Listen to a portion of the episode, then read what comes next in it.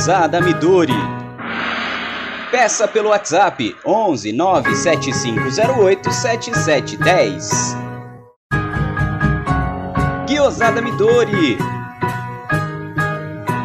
Siga no Instagram. O melhor guiosá de São Paulo.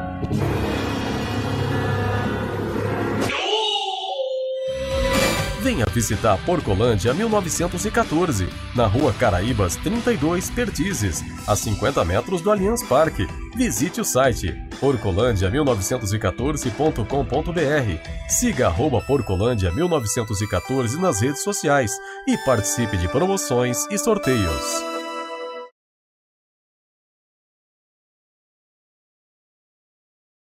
Quando surge família Palmeiras, aliviados, tranquilos, passada a tensão? Que jogo ontem e vamos para mais uma live, mais um Jagulizando. Sem o Jagulho ainda, ele está acertando daqui a pouquinho, ele entra, mas vamos começar essa live e falar tudo sobre Palmeiras e Santos, dia 30 de janeiro, no Maracanã, às 17 horas. Tem a grande final da Libertadores. A Comebol colocou River e Boca ali, Camalinha partindo para o Rio de Janeiro. É, não deu e vai ser mais uma final brasileira. É, agora Palmeiras e Santos, uma final inédita. Eu, Leonardo Barbieri, aqui do Infos Palestra. Já deixe seu like, comenta aí, mande sua pergunta, mande o que achou do jogo, como você passou durante o jogo. Então vamos lá, comigo tá aqui meu parceiro Léo Lustosa. Boa noite, Léo. E aí, mais aliviada? Boa noite, Léo. É redundante, né? Boa noite, Léo. Boa noite, Léo. Mas tá, enfim, para quem chega hoje no canal, são dois Léos aqui, o Barbieri e eu. E também daqui a pouco mais convidados, mas, cara, acho que foi o meu dia ontem mais difícil e o começo e durante e depois mais aliviado da história, assim. Foi um dia marcante, de fato. Todo mundo vai guardar o, o 12 de janeiro de 2021, né? É, sem torcida, torcendo de casa ou do corredor, e belíssimo corredor, inclusive, a festa feita pela nossa torcida. E o jogo em si não era muito o que a gente esperava na questão de tanta emoção. Eu esperava dificuldade, não vou mentir. O River é o melhor time para mim da América ainda, né? Mas não precisava ser tão bom assim, né? No nosso campo, na nossa casa e da forma com que foi, né? É especial estar tá na final da Libertadores, né? Pela minha idade, eu nasci logo depois que o Palmeiras ganhou a Libertadores de 1999. Então eu ainda não pude assistir ao vivo, consciente e tudo mais, uma final de Taça Libertadores do Palmeiras. E 20 anos depois, né, de 2000, a, o Palmeiras está de volta aí a uma decisão. É, e agora com requintes de crueldade, porque é uma final no Rio de Janeiro, né? Não é em São Paulo, mas formada por times paulistas. Inclusive, o time que nos forneceu, né, que a gente conseguiu, em cima deles, conquistar o nosso primeiro título no Allianz Parque, da forma que foi. Então a história recente do confronto também é muito legal, as pimentas e tudo mais que podem acontecer no dia 30 de janeiro. Confiante, né, acho que, que saio aliviado, a primeira palavra, porque não tem quem não soltou um ufa, pelo menos, e vários palavrões, obviamente, quando apitou Estevam ontem no Allianz Parque, o fim do jogo. E agora não dá só para olhar também para o dia 30, né? Tem já na sexta-feira o Grêmio, na segunda-feira a Gambazada, na quinta-feira o Flamengo. É uma sequência maluca, é um ano maluco e o Palmeiras também tá maluco para ser campeão e isso isso é importante.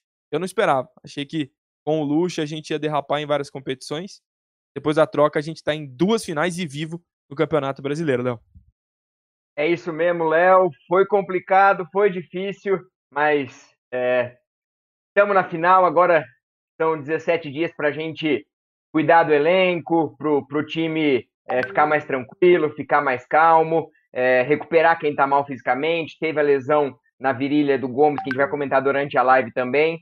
Mas agora eu quero chamar um convidado mais que especial, o pai da notícia, nosso grande Paco Belmonte. Boa noite, Paco.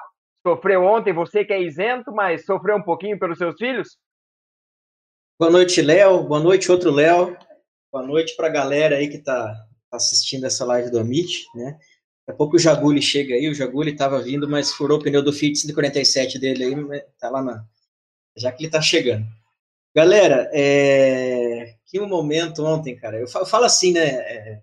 Puta, principalmente para o torcedor mais novo, né? Eu sei que tem muita gente que, que, que, é uma galera mais nova, que começou a ver o Palmeiras, né? A, a prosperar, a ganhar títulos de uma forma mais recente, né? E era incrível, porque todo ano, né, o Palmeiras entrava nas competições, parece que prometia muito no começo, e no final se frustrava ou ganhava um título, né? Como foi 2015, ganhando a Copa do Brasil, frustrou com a perda do Paulistão, brasileiro, tinha uma expectativa que aquele time fosse bem. 2016, o time começou bem mal no Paulista, teve aquele lance do Água Santa, depois o Cuca chegou, foi campeão brasileiro. 17 criou-se uma expectativa gigante do time ganhar tudo, né? E no fim não ganhou nada. 2018 a mesma coisa. Vamos para Libertadores, tal. Aí chegou o Filipão, ganhou o Brasileiro. 2019 foi um ano um pouco parecido com 2017. E 2020, por incrível que pareça, foi um ano que o clube contratou muito pouco, aproveitou a base e fez uma coisa que é, eu conheci algumas pessoas esse ano que têm um pensamento muito parecido comigo, né? Os dois Léos aí, né, tanto o Léo Barbelli quanto o Léo Lustosa, eu percebo que batem com esse pensamento, né, de pegar e, em vez de ficar contratando um jogador caro, um jogador que não rende, mas ter, ter peças ali da base que, puta, cara, você tem uma base extremamente campeã, né? Você tem uma base ali extremamente campeã, que ganha tudo você vê esses moleques não sendo aproveitados, né, cara? Então, eu acho que era isso que faltava mesmo, né? O time entrou sem tanta expectativa nessa temporada, né? ganhou uma final do maior rival, né, dentro do Allianz Parque, do, do Corinthians, e, e, agora tá aí, cara, final de Libertadores, final de Copa do Brasil, eu diria que nos últimos cinco anos, é que para mim ganhar uma final do Corinthians dentro do Allianz Parque é algo assim tão tão especial quanto ganhar a Copa do Brasil, quanto o brasileiro. Cada um tem um ponto de vista, né? Mas para mim, puta, para mim valeu a temporada isso, cara. E você vem, você consegue. Você tá numa final de Libertadores, está numa final de Copa do Brasil, né? Campeonato Brasileiro aí ó, tá um, um, pente abaixo ali. Acho que tem outros times que se prometem mais, mas você não pode falar que você está fora da disputa. Existe uma chance também. Então, cara, sensacional. Para quem tá, entrou desacreditado numa temporada, chega nesse ponto, eu acho que o Palmeiras está bem. E claro, velho, ontem o desfibrilador aqui do, do Paco tava, tava ligado o tempo todo, meu. Eu acho que em 78 anos aí de, de carreira jornalística, acho que eu nunca sofri tanto na minha vida igual ontem, mano. Mas valeu a pena, cara. Ô, é Paco, assim que tem que ser. Oi. É, eu não sei se você se considera do grupo de risco, mas você pôde estar ontem na beira do, do gramado do Allianz Parque ou você está preferindo né, ficar mais recolhido para não se expor ao, ao vírus? Tava lá, cara, eu tava lá, eu tava no corredor, né, que, que a torcida fez, né? Mas eu sou isento, né? Eu não, não tava ali comemorando nem nada, eu só tava ali entrevistando a galera, fazendo uma. Depois a gente tava na, na beira do Allianz ali, xinguei os jogadores do River lá, deu, deu um rolo ali, mas tá tudo certo, cara. Valeu, valeu a pena todo grupo de risco, mas tenho desempenho de um jovem de 18 anos né, nessa vida. é isso mesmo, galera. Manda seu, manda seu áudio. Daqui a pouco eu vou passar o telefone. Tô falar pro Aldão passar aqui o telefone pra gente, é, para você mandar seu áudio. Mas mande seu comentário aqui no chat. Vou passar algumas pessoas que estão com a gente já. Vitor Bergo, Guilherme Graziani, Paulo Iraque, Rodrigo Silva, Tata Bravo, João Emanuel, Emerson Pontes, final brasileira não vai dar para homenagear o Maradona, é isso mesmo. O pacto do Maradona ficou lá atrás. Também tem Luiz Luiz aqui com a gente, Vander Lúcio, Renato Prota, Charles Correia, é, Andrei Cavalcante, Marcelino Tavares, Leandro Costa, Alex Piscinati tá aqui com a gente também. É, quem mais? Glaucio Gragel, Gabriel Malveiro, Emerson Pontes, Fernando Ferreira, Adriana Araújo, é muita gente participando, então deixe seu like, já são mais de 300 pessoas participando, o povo está entrando aqui com a gente. E tem apenas 242 likes, então vamos deixar like, vamos participar com a gente para a live ser recomendada, para a live chegar para mais palmeirenses, e é isso que move a gente aqui do Amit, Aldão tá aqui nos bastidores também com a gente, um abraço para ele, tá só administrando depois de todo o sofrimento de ontem, mas vamos começar a falar do jogo. A parte isenta da história, Léo, a parte como sem torcedor, a parte como analista de jogo. O que, que você achou do jogo? Os três zagueiros do River complicaram Abel Ferreira, não esperava, é, foi uma surpresa ou foi mais é, pela qualidade e experiência dos jogadores do River que, que foi esse esse essa avalanche que o River Plate colocou no Palmeiras. inexperiência. Fala o que você achou do jogo, da parte tática, técnica, emocional dos jogadores. O que você achou do jogo? É, exatamente. A gente vai falar agora da parte do conteúdo do jogo, mais tarde a gente fala como é que foi a nossa noite de ontem, como é que foi o sentimento. Mas, Léo, a gente até já conversou sobre isso, eu quero a opinião da galera também nos comentários. E pediu like, né? O âncora hoje aqui não pediu o like de vocês aí efusivamente, mas o like de vocês é importante também para crescer cabelo na careca do Aldão. Então, por gentileza, ajude-nos com o seu like aí né, no nosso vídeo hoje, na nossa live. Mas o, o eu vou, vou, dividir dois cenários importantes para a gente conseguir entender a loucura que foram esses dois confrontos e que confrontos gigantes, que semifinais gigantescas, né? Não só a questão de jogo, mas entretenimento, principalmente para quem não torce para nenhuma das equipes, porque é, obviamente para essas pessoas guardaram um sarro, dormiram com ele engasgado, principalmente os brasileiros, não conseguiram, porque o Palmeiras, é, apesar dos pesares, conseguiu passar, graças a Deus, estamos na final. Mas no primeiro jogo, Léo, é, o Galhardo foi surpreendido. Isso aconteceu. Primeiro jogo, o Palmeiras escala um time com quatro defensores, normalmente. Gabriel Menino jogando no meio-campo. Foi assim que começou o jogo. Em determinado momento, acho que até foi estratégico e treinado, porque o River ataca bastante por fora, mas naquele jogo específico centralizou muitas jogadas, não criou muitas oportunidades claras, como no jogo da volta, e o Palmeiras se aproveitou bem disso, das transições. Então, o, o Palmeiras colocando cinco na defesa, não tendo o River a amplitude necessária, o Palmeiras fechava aqueles cinco, encolhia para dentro da sua grande área e o River não, não atacava né, da forma que está treinado para isso. E além disso, né, quando você, por exemplo, o Carrascal foi tirado do time, ele não conseguia criar as jogadas ali na, na no meio campo. Então ele era peça é, que não resolvia naquele jogo. Era uma peça que estava, uma carta que estava fora do baralho. Né? Para esse jogo, a diferença foi o quê? Olha, o Palmeiras foi forte nas transições. O que eu faço? Boto mais um zagueiro. E foi isso que fez, e não tornou o time do River Plate defensivo. Tem gente que acha que três zagueiros é tornar o time defensivo. Muito pelo contrário. Ele ganha dois alas velozes e foi por eles que o jogo passou.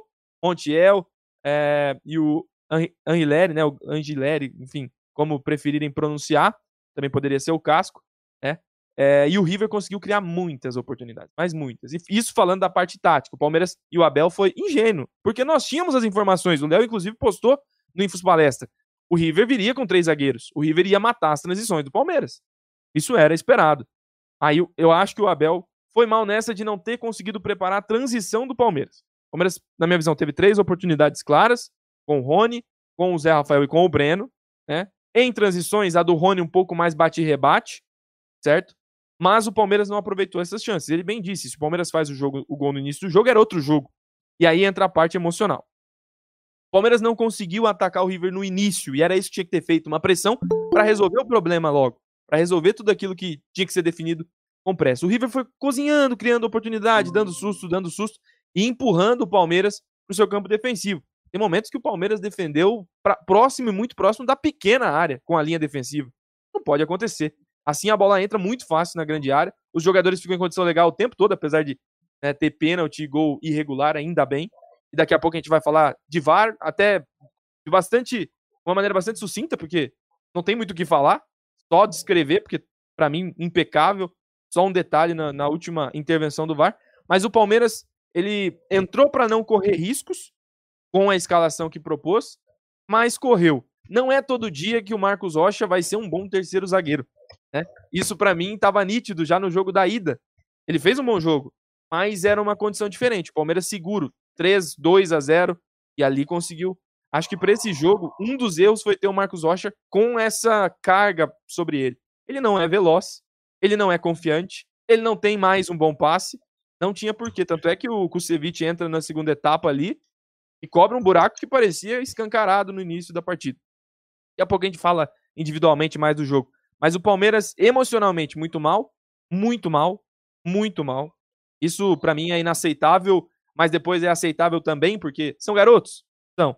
Mas não tem como chegar numa semifinal de Libertadores e correr o risco. A gente até conversou. É, tem gente que preferia que o Palmeiras tivesse vencido por 1x0 o primeiro jogo. Não voltaria tão desligado assim. E parece que essa cautela demais, a necessidade de não tomar gol, fez com que o Palmeiras não fosse letal. O Palmeiras costuma enfiar a faca e girar. Era, melhor, era o melhor ataque da competição nas transições. E não conseguiu fazer, cumprir as tarefas, como diz o Gajo. Sofreu demais. O River, gente, máquina. Máquina, máquina, máquina. Melhor atuação do River que talvez eu tenha visto foi essa. Com 11 e com 10. Parecia que era superior numericamente e além da técnica. E tem jogadores muito experientes. Então, um resumo aí da minha leitura do jogo. O River, para mim, ainda é o melhor time da América. Isso não mudou. Não mudou porque a gente ganhou e fez um placar histórico na casa do River. E não muda também por, pela gente ter perdido agora. Na verdade, só reforça e valoriza a nossa classificação. Ganhamos, classificamos-nos diante do melhor time da América. E daqui 17 dias pode ser a gente que ostente é, é, esse, esse rótulo. E é bem possível. Bem possível. Daqui a pouco a gente fala do próximo confronto. Mas analisando o jogo de ontem, é, a gente teve muito mais sorte do que juízo, Léo. É isso mesmo, Léo. E chegou o Jagulizando, o Jaguli, que é o dono da live. Atrasou um pouquinho, mas tá com a gente. Agora eu passo o bastão pro Jaguli. Recuperado, Jaguli, porque saiu um vídeo rolando aí que parece que você teve um ataque do coração na hora que apitou. Tudo certo, Jaguli? Mais tranquilo? Boa, galera. Boa noite. Boa noite, Léus, Gustosa, Barbieri, querido Paco Belmonte, o pai da notícia. Eu vou pedir desculpas para vocês pelo atraso, mas eu estou na dúvida se eu digo a verdade ou se eu fantasio. Porque, assim, a, a, a explicação fantasiosa, eu queria dizer para vocês que eu estava aí com um problema de ordem pessoal e familiar que eu fui resolver e cheguei atrasado. Mas esta não é a verdade. A verdade mesmo é que eu morri ontem. Eu estava no necrotério vendo qual era o coração que servia de novo para ser realmente reimplantado e eu voltar para cá. Rapaziada, por muito pouco eu não dei meu último suspiro, mas eu sabia que a gente ia para a final. Eu não posso morrer sem ver o Palmeiras disputar outra final de Libertadores. Eu imagino tudo que vocês já tenham falado aqui, eu vim acompanhando um pouquinho no carro. Meu, que noite, hein, senhores? Que noite. E só corrigir uma pequena, uma pequena injustiça que nosso querido Léo Barbieri, sempre muito gentil comigo, acaba de dizer. Jaguarizando é nosso, é espaço nosso, o bastão é nosso e todas as benesses e algruras que isso traz junto também não vão ser divididas aqui. Pessoal, eu estava ouvindo aí a, comentário do, do Gustosa, o Gustosa sempre muito, muito consciente, muito pragmático quando fala. E eu concordo, Palmeiras ontem nós tivemos mais sorte do que juízo. Que noite apavorante! Apavorante! Parece que tudo que podia dar errado, tudo que podia ser desconsiderado foi, né? E eu vou falar a verdade para vocês. Olha, o pessoal fala que o Libertadores é um torneio de emoções. Deve ser, eu descobri que eu sou imortal ontem. Mas enfim, vamos deixar o papo fluindo, a gente vai falando nossas impressões, ideias, tudo mais. Mas, rapaziada, tem o direito de ficar chateados com o Palmeiras, sim. O jogo de ontem foi muito aquém daquilo que a gente estava esperando. Mas vamos considerar que é um confronto de 180 minutos, e eu concordo com uma fala do Gustosa, o Palmeiras foi gigante. A gente não pegou o 14 de julho de Piripiri. Nós não pegamos aí as babas que todos os adversários estavam falando. Nós pegamos um time extremamente qualificado para a fama que tem. Porque tem time aí que o pessoal exagera, fala que é isso, não é tudo isso, mas o River o é. E parabéns à equipe do River, porque me calou a boca em um sentido ontem. Eu achei sinceramente que até o momento da partida que o River ia descer o sarrafo no Palmeiras. De jeito nenhum. Os caras vieram para jogar bola. Conseguiram dois gols jogando bola. É, o VAR, eu não vi nada de errado no VAR, acho que o VAR teve correção. Obrigado, senhor, uma vez na vida, pelo menos. Mas eu vi a equipe do River de tempo todo jogando de cabeça em pé, com um a menos, se esmerando para nos superar de todas as formas. Eu não tenho outras coisas para dizer, pelo menos para momento. Então, vou fazer o seguinte.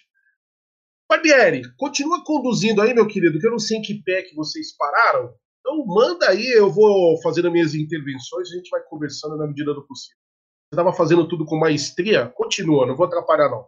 Segue aí.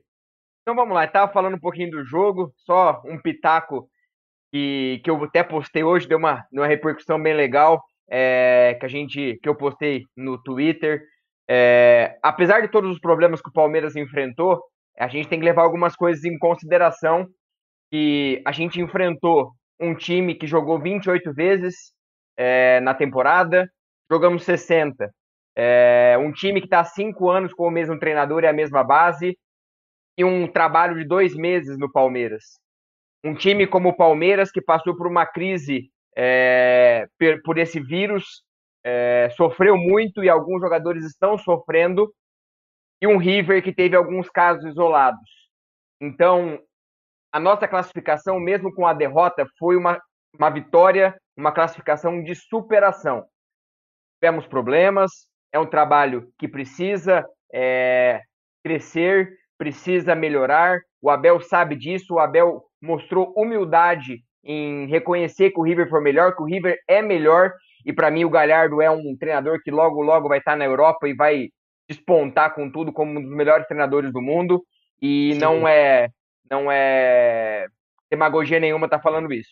Mas, Paco, qual que é a sua visão? Você como jornalista conceituado do ramo do esporte, é, qual a sua análise é, fria do que foi o jogo, da parte tática, técnica. Depois vamos falar da parte mais emocional do jogo.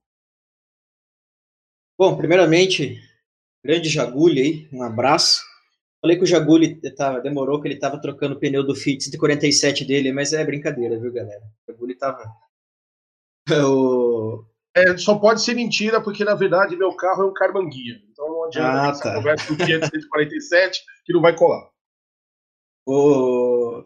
Um abraço aí, Jaguli. Cara, quanto ao jogo de ontem, né? Eu, é, eu acho que o Léo sintetizou bem, mas eu, eu acredito muito que faltou mesmo, acho que um pouquinho de malemolência, gosto dessa palavra, né? O nosso treinador, ele, ele, ele entender que o River ele ia mudar a estratégia, né? Era fato, eles não iriam usar a mesma estratégia que eles utilizaram na Argentina o Abel repetiu a mesma estratégia praticamente que ele usou lá. Ele entrou com uma linha de cinco atrás ali no começo, depois ele foi adaptando durante o jogo. Né? É, eu até acredito que no segundo tempo, quando, quando ele fez a mudança, ele colocou o Ceviche, tirou aquele buraco que o Marcos Rocha deixou na direita, entrou Emerson Santos no lugar do Danilo. Aí sim eu vi o Palmeiras jogando de uma forma mais equilibrada e concisa. Né? Mas aí os caras estavam cansados, já era outro jogo. Né? Mas Puta, cara, o Palmeiras, eu, eu, digo que foi um jogo heróico mesmo, né? Igual a gente fala, tem muita gente puta. Eu já vi até uns, uns caras aí no Twitter falando, puta, tô ver, com vergonha. Eu falei, meu, que vergonha, bicho. O Palmeiras, o Palmeiras passou, velho. Pessoa que não tem, acho que, noção do que representa uma parada dessas, né? Ou não viveu direito, ou tá fazendo por ser por uma vontade, eu não sei, né? Mas não, cara, acho que foi um jogo sensacional, cara. Eu acredito que taticamente ali chegou um momento que era na base do peso da camisa mesmo, e foi no peso da camisa, né? Acho que a camisa pesa, porque a do River pesa muito também. É, de longe, na minha opinião, é o melhor time da América em termos de elenco, em termos de estrutura. E é um time que sabe jogar muito bem a Libertadores, tanto que nos últimos 5, 6 anos é um time que chegou em praticamente todas as semifinais ali, chegou acho que em três finais ou quatro, ganhou duas, né? É um time multicampeão, né? Tem Ganhou que... quase tudo que disputou. Ganhou quase tudo que disputou. É um time que tem uma base formada de anos, né? O Léo falou bem, o Abel chegou há dois meses no Palmeiras, cara. Se eliminar um time desses, né? Quebra qualquer, refuta qualquer argumento desses babacas aí que falam, puta, o Palmeiras só pegou time pequeno, teve sorte, não sei o quê. Vai lá, sorte é isso, bicho. Vai lá e mete três na, no jogo de ida, né? Então, assim, eu, eu acho que a gente tem que olhar o todo mesmo, né? O Palmeiras passou porque mereceu. Fazer 3 a 0 jogando na Argentina contra o River é para qualquer um, não, cara. É um time que vai lá, faz isso, é um time que chama a responsabilidade e fala: Meu, tô aqui, vou jogar para valer, né? E foi assim. Né? Chegou um momento que foi na, na base da, da, da, emoção mesmo, do peso da camisa. Eu acredito que isso fez toda a diferença, né? E quem é palmeirense de verdade sabe como é que é isso, né? Sabe o que é sofrer, sabe o que é assistir ali e, e tentar passar um pouquinho disso, né? Por mais que a gente não tá ali, mas eu acredito muito que quando muitas pessoas querem uma coisa, você consegue transmitir isso. Né? E a gente vê tanto o time quanto a torcida num, num, momento muito unido aí, né? Então acho que. Posso, se vocês me permitem, posso quebrar um pouquinho a ordem da, das coisas? Com a permissão de vocês. Eu vou fazer duas perguntas. Eu quero que vocês três me respondam apenas no sim ou não. Eu já explico por quê. As duas perguntas são: primeira, você viu a Libertadores de 1999, a campanha, e a segunda. Você acha realmente que o Palmeiras envergonhou com o jogo de ontem? Paco, sim ou não para as duas? Cara, é. Envergonhar, não, jamais. Isso aí não existe. Isso aí é... E a Liberta, você se lembra da campanha de 99? Você acompanhou? Lembro, lembro, pô. Sou de 1900 e... 40, eu tava, tava lá Maravilha. acompanhando fielmente. Beleza. Gustosa, você se lembra da, da campanha de 99? Assisti compilados, reprises, mas não pude Perfeito. acompanhar, obviamente. mas você sabe os resultados. Você sabe os resultados que foram, óbvio, né? Sim. Se sentiu envergonhado ontem? Envergonhado, jamais. Jamais. Perfeito. Nem se tivesse Perfeito. sido desclassificado. Não seria vergonha nenhuma. Não esperava outra resposta de você. Barbieri, eu acho que você é o mais novo de nós, se eu não estiver enganado. Mas você tem aí na cabeça a campanha da Libertadores de 99, pelo menos assim, de um modo geral? Meu caso é que nem o Léo, assisti os compilados, assisti alguns momentos, mas eu sou um pouquinho mais velho que o Léo até. É, mas assisti alguns jogos, assisti reprises, é, essas semanas aí de angústia e de ansiedade, assisti alguns jogos, os jogos contra o River também, os jogos é, inteiros, mas acompanhar o dia a dia naquele 99 eu não acompanhei. Mas você tem um, um bom histórico, uma boa visão tem por esses compilados, eu tenho certeza. E essa sua cara de, de Scarpa engana, meu. Achei que você era mais novo. Mas vamos lá. Se sente envergonhado com a campanha de ontem, o jogo de ontem te faz sentir vergonha de vestir a camisa hoje? Nem um pouco, e ainda conversei com o Léo, conversei com o Paco momentos antes do, do jogo. Eu falei assim: não vai ser fácil como muita gente está pregando. É o River Plate, é o melhor time da América, e provavelmente é, foi o último ato da era Galhardo no comando do River Plate e muitos jogadores é, que ali estão. Mas com certeza envergonhado jamais, porque estamos na final, estamos a um jogo da glória eterna. Maravilha, eu não esperava resposta diferente de vocês. Aí o, a, a, rapaziada que está acompanhando a live deve estar tá perguntando por que, que o Jaguli está fazendo um raio de pergunta dessa. Antes de responder, eu vou só dizer o seguinte: se tem alguém que acompanha o meu trabalho, eu não vou falar nem pelo Amit, tá? Não, eu jamais envergonharia, mancharia o nome do Amit de forma nenhuma. Primeiro, porque é um canal muito sério, as pessoas estão fazendo um trabalho muito bacana. O Amit tem crescido assim no ritmo, eu diria que é alucinante, porque o trabalho faz jus a toda essa, essa reputação. No dia que eu entender que eu vou colocar a cara na live e vou manchar o trabalho desses colegas, eu peço para sair. Mas eu faço um pedido pessoal. Se você que está aí acompanhando o meu trabalho sentiu, olha, um cisco de vergonha ontem de ser palmeirense, por favor, suma da live e nunca mais participe de nada que eu estiver fazendo. Porque o cara que chegar para mim e falar assim, como eu vi muita gente comentando, inclusive grupo no WhatsApp, pô,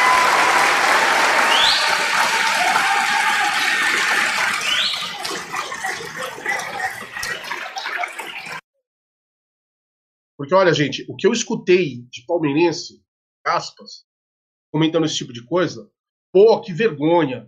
Que vergonha de ser palmeirense. Cara, vergonha, meu amigo. Vergonha é você ganhar título na mão grande. Vergonha é você inventar um passado que você não tem. Vergonha é você ser rebaixado e nunca admitir.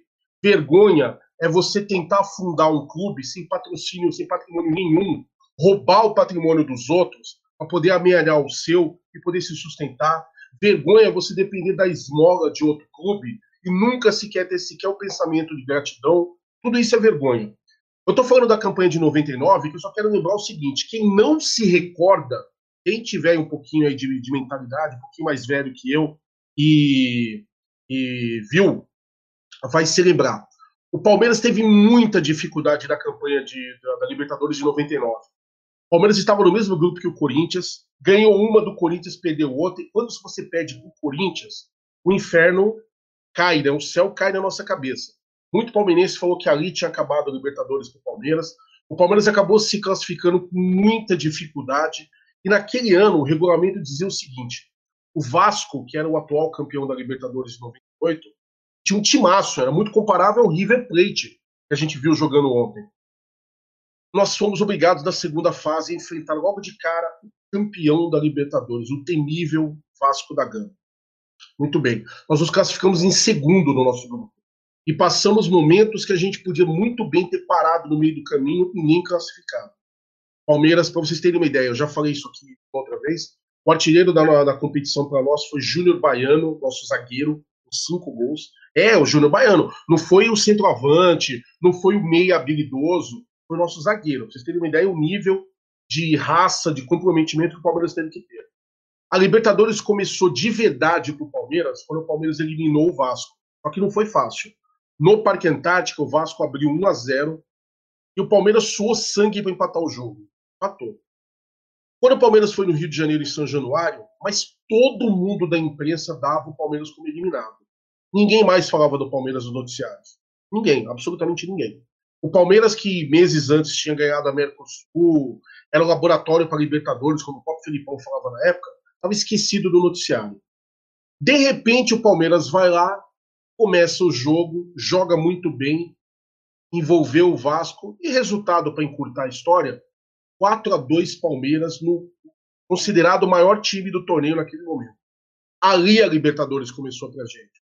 Porque ali é que o Palmeiras começou a ter o espírito de Libertadores, jogar com garra, com vontade, e os adversários foram sendo difíceis. O Palmeiras pegou o River Plate, que na época, para quem não sabe, era conhecido como time dos quatro fantásticos. Era assim que a imprensa argentina chamava. Ortega, Pablo Aymar, só tinha cobra criada no time. Palmeiras foi para a Janeiro, lá no Monumental de Nunes, perdeu por 1 a 0.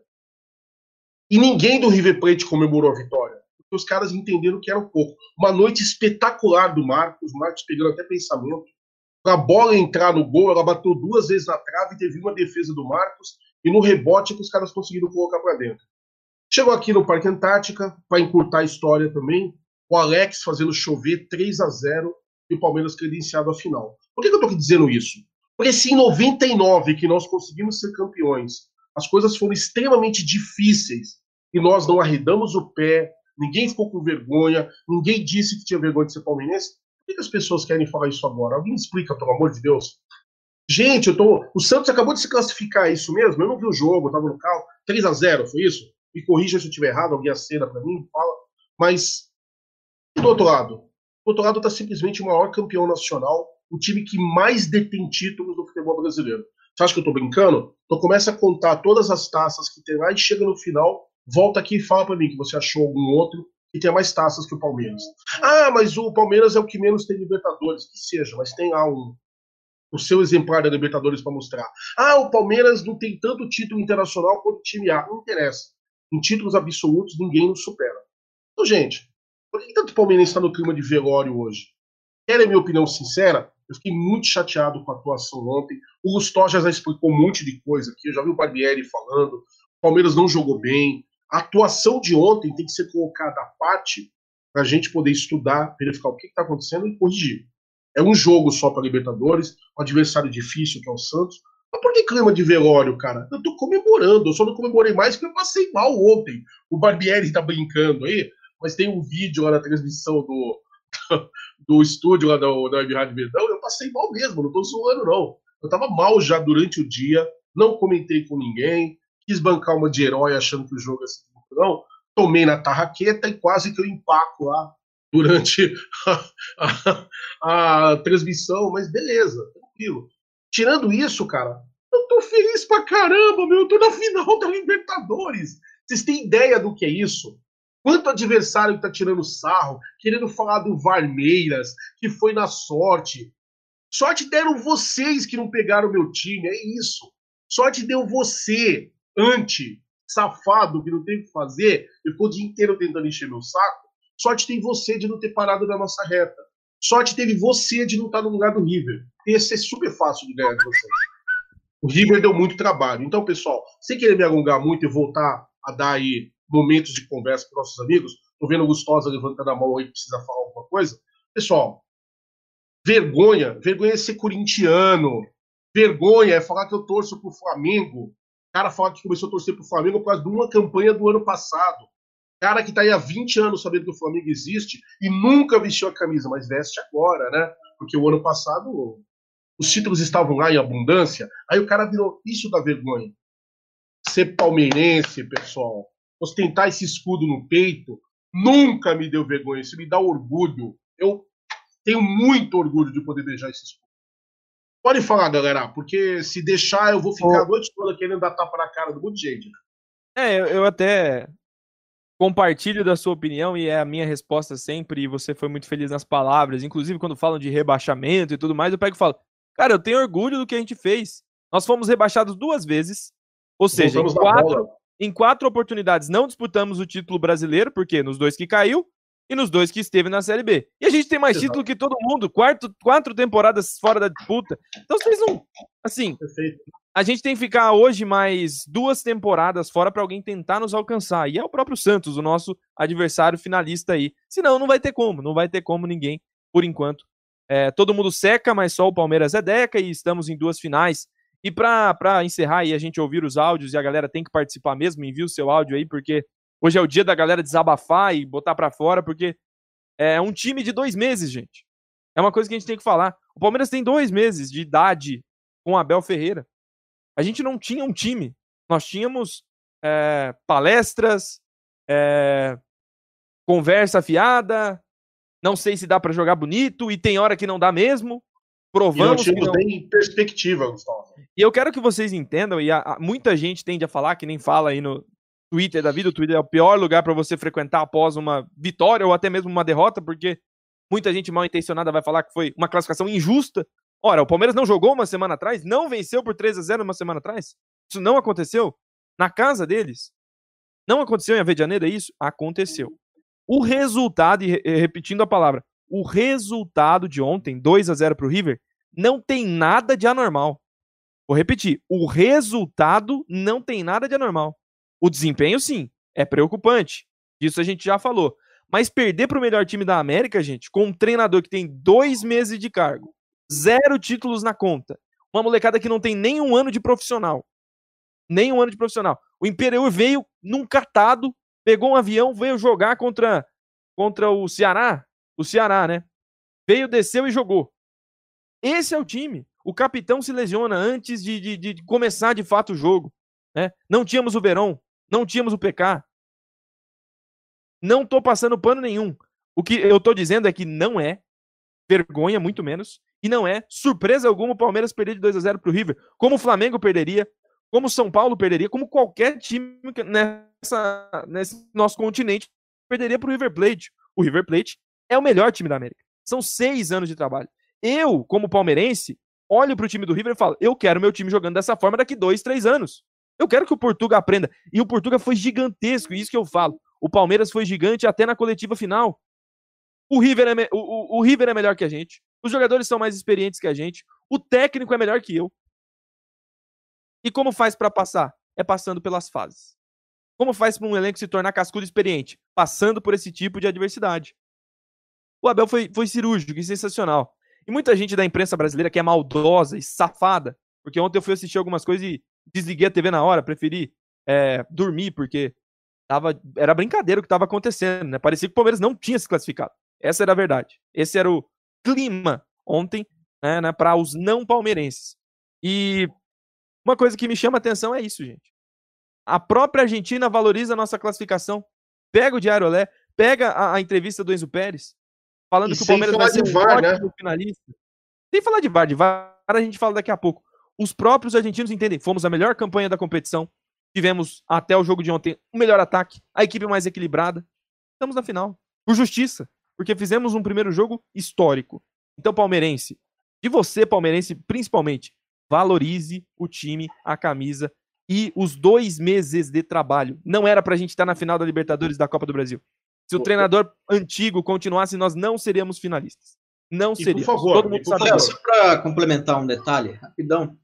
É, muitos desses torcedores, Léo, que tem essa postura que você citou muito bem, compram ah, uma ideia que é vendida pela própria mídia brasileira de que Puta, cara, você vê, você falou muito perfeito, né? A imprensa argentina, enquanto eles defendem pra caralho lá o Boca, o River, os times lá que disputam, a imprensa brasileira fica fazendo um auê, fala, ah, Varneiras, Palmeiras tem bastidores e, uma vergonha o que se vê de pessoas que compram esse tipo de ideia, né? Mas quem é palmeirense de verdade sabe o quanto isso representa, né? Então, você falou bem, cara. Eu acho que, que o espírito é esse mesmo e igual o Jaguli falou no começo, porra, o Palmeiras está na final da Libertadores. É isso que a gente tem que, exaltar hoje, né? Hoje é um dia. E, Opa, não, e, eu, eu, e assim, eu ainda quero acrescentar uma outra coisa, sem querer cortar vocês, mas o Gustosa ainda foi muito educado, porque o Gustosa poderia ter falado de outras coisas além do trabalho curto do Abel, esse Abel esse Palmeiras dirigido pelo Abel, tem dois meses de vida. Além do mais, a pandemia acabou com a gente. O Palmeiras foi um dos times mais vitimados né, pela questão da pandemia. Vários jogadores fora. O Palmeiras não tem tempo para treinar. Vocês se ligaram que essa semana começou uma coisa que nós, torcedores, vamos reclamar semana que vem, com certeza. Quem não caiu Obviamente. a ficha ainda, Obviamente. vai cair e vai reclamar. Quer ver? Nós jogamos ontem, né? Qual é o próximo jogo do Palmeiras? Grêmio. Sexta. Três dias depois. E é o Grêmio, não é um timeco. A gente não vai pegar o, o sei lá, o, o, o Sub-11 da Ponte Preta. Vai pegar o Grêmio, que além de estar tá brigando também por uma vaga no G4 do Campeonato Brasileiro, está nos estudando porque sabe que tem uma decisão da Copa do Brasil. Aí, qual é o próximo jogo do Palmeiras depois? Gambazada. Com quantos dias? Que dia? Sábado, domingo. Sábado é, recupera, domingo prepara e segunda joga. Não tem treino, não tem treino. Mais três dias. Aí depois qual é o próximo jogo? Flamengo, quinta-feira. Quinta com quantos dias depois? Terça Mesmo descansa, tempo. quarta treina e quinta joga. Ou seja, a cada três dias eu vou pegar uma pedreira, um clássico, é isso? É.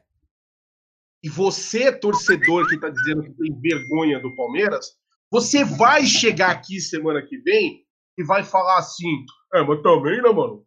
Calendário só CBF só ferrou a gente, né, mano? E puta que pariu, vai tomar banho. Como é que pode, né, mano? A gente tá jogando pô, praticamente um dia sim, um dia não. Então, conhece aquele ditado? todo mundo vê as pingas que eu bebo, mas ninguém quer ver os tombos. Quer dizer, as pessoas só veem as pingas que eu bebo, né? Os tombos que eu levo, ninguém vê, né? Para com isso, pessoal. O trabalho do Abel, ó, monstruoso. Tem um cara que for dando na live, tá toda hora tentando falar mal do Abel. Cara, eu não vou nem me dignar a falar nada sobre você, porque das duas, uma, ou você não é palmeirense, que eu acho mais provável, ou você vive num mundo que deve ser um universo paralelo. Tudo que eu tenho a dizer para você. Por favor, Barbieri, conclui aí que eu acho que eu acabei sendo mal educado e te interrompi. Desculpa antes do, do Barbieri, só falar pro Marcelo Souza que eu deixei o dinheiro da mamãe aí, debaixo do vaso de flor que tá em cima do balcão, tá? Eu deixei cenzinho aí pra pagar ela, tá? Fica peraí, bravo peraí, não. Peraí, peraí, peraí. A mãe do Marcelo fez rodada dupla, eu tinha ido de manhã lá, você foi à tarde? Ah, Aconteceu, não, cara. Pô. Eu precisei oh, desestressar, bicho. Oh, por isso que eu vi que tinha uma coisa estranha. Oh, deixa limpo da próxima vez, por favor. Galera, ó, mil, 1.312 pessoas participando e só 900 likes. Bora dar like. E o Aldão já tocou a sineta que tem áudio, só reforçando Manda. o número para quem quiser mandar áudio. É código 11 9 3305 9789. Repetindo, Repita. 11 9 3305 9789. Então, bora dar like e Chega no áudio, Aldão. Manda aí que tem Boa áudio. Boa noite, galera do Amit. Nossa, sobrevivi ontem. É louco, meu. No, no final do jogo, meu coração tava disparado, meu. Muita atenção, muita atenção. Mas enfim, né? Conseguimos passar, né? Apesar que o time jogou muito mal. E eu queria mesmo é que o Palmeiras jogasse bola como joga esse River, meu. O time que joga bola, isso é que é academia. E o nosso treinador, gosto muito dele, um cara da hora, mas ele perto do Galhardo, ele é tá saindo da, da divisão de base ainda, né? Mas ele é bom. Valeu, pessoal. Avante palestra. Avante. E ele assumiu isso, né? O próprio Abel falou isso. O Galhardo é melhor que eu. O, o, o Abel leu o livro do Galhardo para se preparar para o jogo. Leu a biografia do cara. Ele sabia que ele era superior, gente. Todo mundo Senhores. sabia. O Abel ganha nessas atitudes, porque o Portuga que esteve no Brasil ano passado achava que era melhor do que todo mundo, né? E tá tomando é. sarrafo lá em Portugal, né? É engraçado. Senhores, eu vou lembrar uma coisa para vocês que eu lembrei de um dos nossos grupos do WhatsApp. E me perdoem se eu vou parecer muito piegas no que eu vou falar. Esqueçam exatamente o que eu tô falando e se centrem só na mensagem, por favor. Não vai ficar esquisito.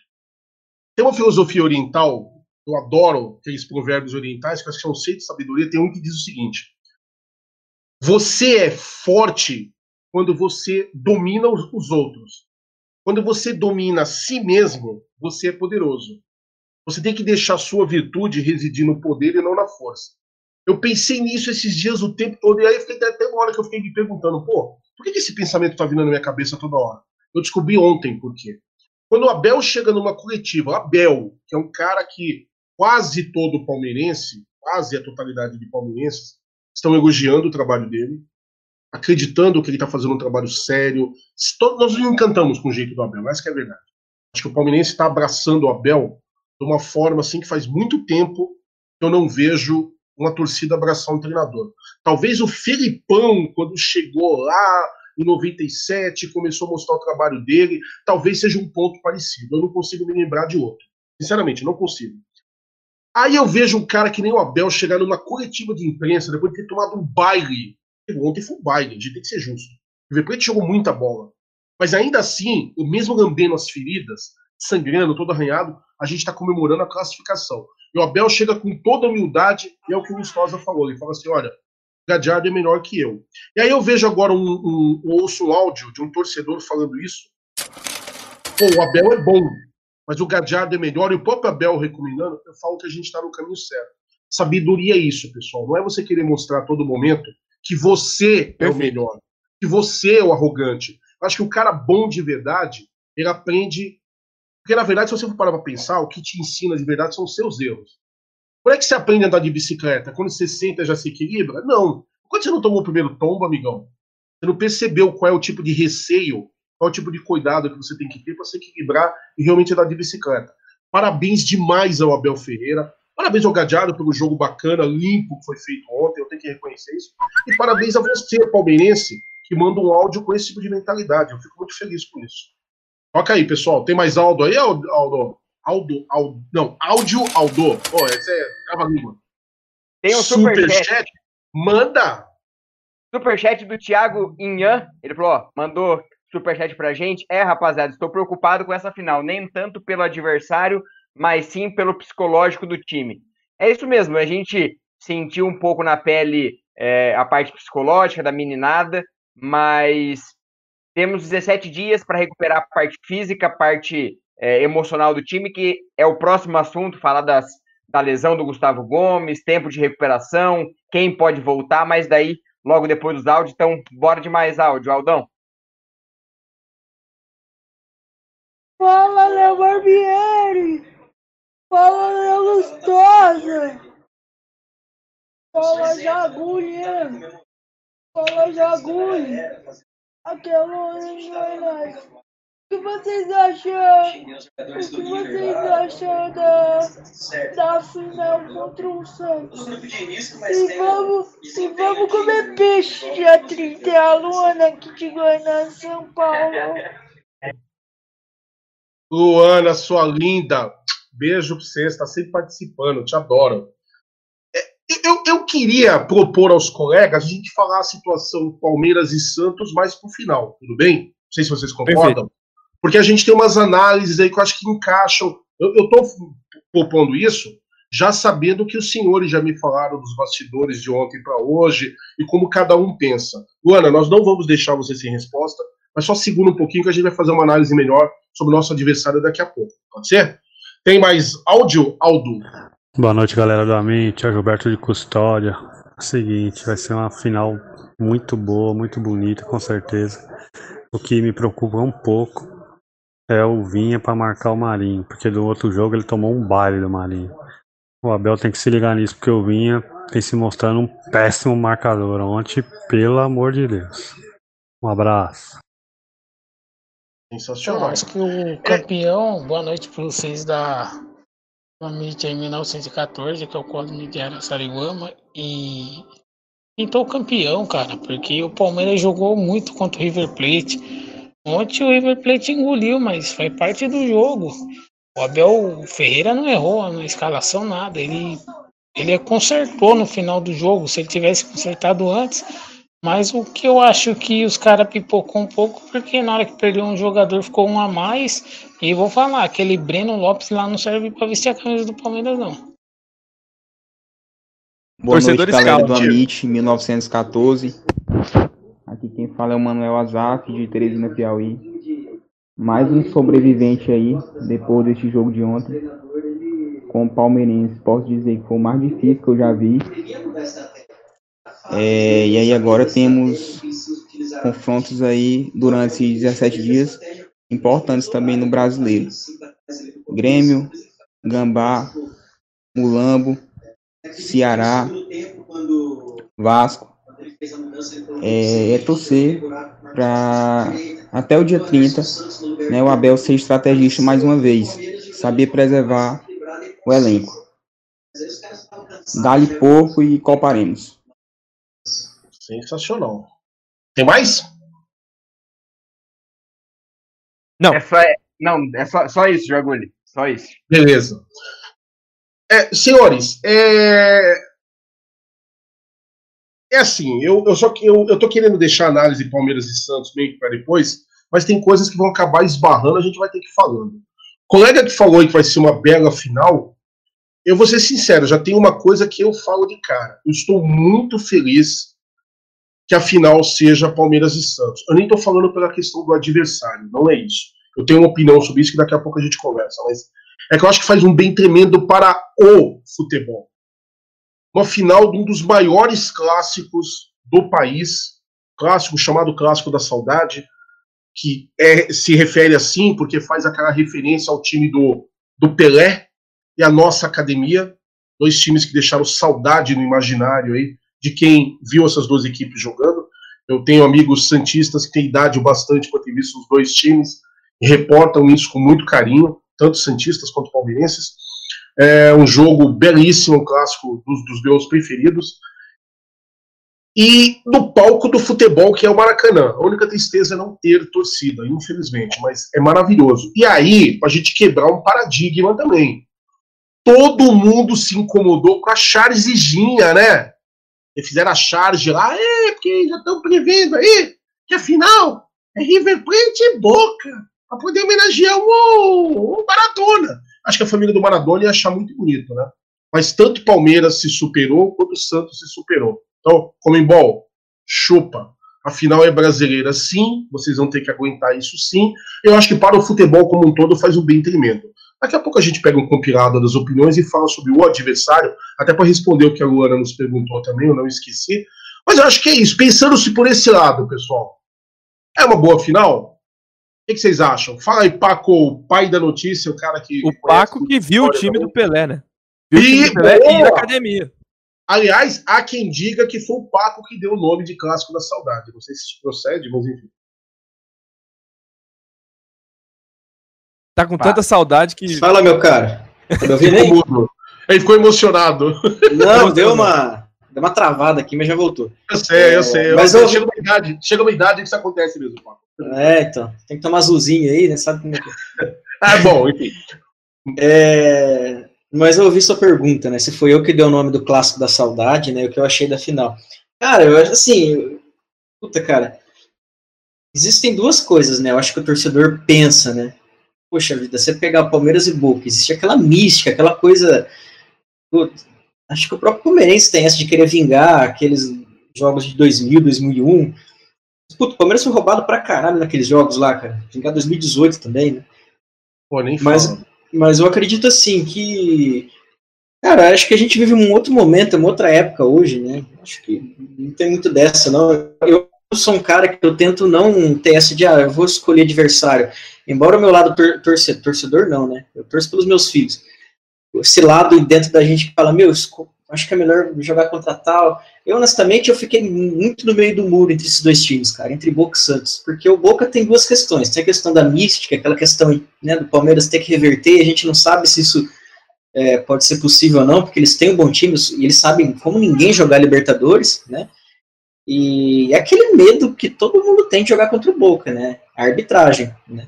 Mas que tem o VAR, a gente sabe. Se eles quiserem armar para eles, existe como isso, né? Então, contra o Santos tem uma outra questão que eu acho que é que mais pega pro torcedor é a gente falar, meu, é um clássico, né? Se tratando de um clássico, chama atenção pra caramba, porque clássico muita jogadores, né?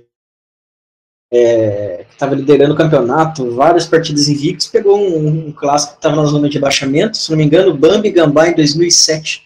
Gambá brigando, foi o ano que eles caíram, né? O São Paulo foi campeão naquele ano. O Corinthians foi lá e ganhou de 1x0 dos caras, gol do Betão, né? Então eu já vi muito isso também outro lado, né? Então uh, eu acho que é meio complexo a gente pensar, puta, é um clássico, né? Mas vale a gente pensar, o Santos é um time que é, é, tem uma história, história né, de soberba, né? A gente já tá vendo em vários posts aí de torcedor, de, de né, de, de mídia, a Fox Sports mesmo falou lá. É, postou, a Fox postou que Santos vai jogar o Mundial com o Bayern. Deixa, deixa fazer isso. Eu prefiro que seja assim até. Porque quando o Palmeiras. É incrível, cara. No Palmeiras, toda vez que tem um desafio pela frente, parece que o time vai lá e abraça a causa e vai para cima. Parece que quando o negócio tá fácil no Palmeiras, igual tava agora, jogou, meteu 3 a 0 no River lá. Bom, teoricamente seria fácil aqui, né? Mas não, o Palmeiras deixou o negócio dramático, né? Passou, mas fez todo mundo sofrer. Eu acho que é mais ou menos por aí, cara. Eu acho que tem que deixar mesmo, né? Passaram bem, merecido, né? Santos tem um bom time, mas também um amigo falou aí do Vinha, né? O, Vinha não tem marcado nada. Eu discordo. Eu acho o Vinha um ótimo marcador. Eu acho que ele tem alguns erros de passe eventualmente ali, mas eu acho que o Vinha resolveu definitivamente o problema na lateral esquerda do Palmeiras. Eu acho que a gente vai falar sobre jogadores depois aí, mas eu acho que o Santos tem bons jogadores, tem o Marinho, tem o, próprio Caio Jorge, que tava um, uh, mas é isso, cara. Não é um time também se fala, puta, é espetacular, né, cara? Acho que vai dar um jogo bom. Sim, acho, concordo, acho, concordo. Eu acho que vai dar um jogo bom, vai ser um jogo de quem entrar mais, né? E entrar na, só para finalizar a retórica que a gente comentou antes, né? Eu venho falando sempre que isso aí muitas vezes é muito mais psicológico do que futebol. Futebol entra muito, mas o psicológico, cara, que você entra ali. Ontem eu achei que faltou um pouco disso no começo do jogo, né? Faltou um pouco não, faltou bastante, eu acho. Mas depois equilibrou, né? Acho que mistura tática com isso também. E eu acho que vai ser, cara. Acho que vai ser um bom jogo também. Quem tá ganhando de medo aí, muda de time, vai pro outro lado da, pula de lado do muro aí, que tem, quem tá com medo de perder o campeonato não é o Palmeiras, não. É o time que treina do lado do Palmeiras aí, que tá oh, cagando de medo dos caras chegar. Sensacional, Paco. Só dar uma paradinha, porque eu vi que tem um super chat aqui do Arthur Moreira, que ele tá falando o seguinte: ó, o Gadiardo é melhor, mas não muito melhor. O Abel deu um nó tático nele no primeiro jogo e não vejo ninguém dar valor a isso. Precisamos dar valor ao que temos. Pô, sensacional eu concordo em gênero, número e grau, porque é, ninguém aqui vai desmerecer o Gadiardo, né? Falar que o cara não é bom. Eu não sou idiota de falar isso. Mas também dizer que o Abel foi um pereba. É, ninguém vai falar que foi sorte o Abel ter ganhado lá, o time do Abel ganhar na, em plena Argentina de 3 a 0 a pior derrota do River Plate no Libertadores até hoje. Né?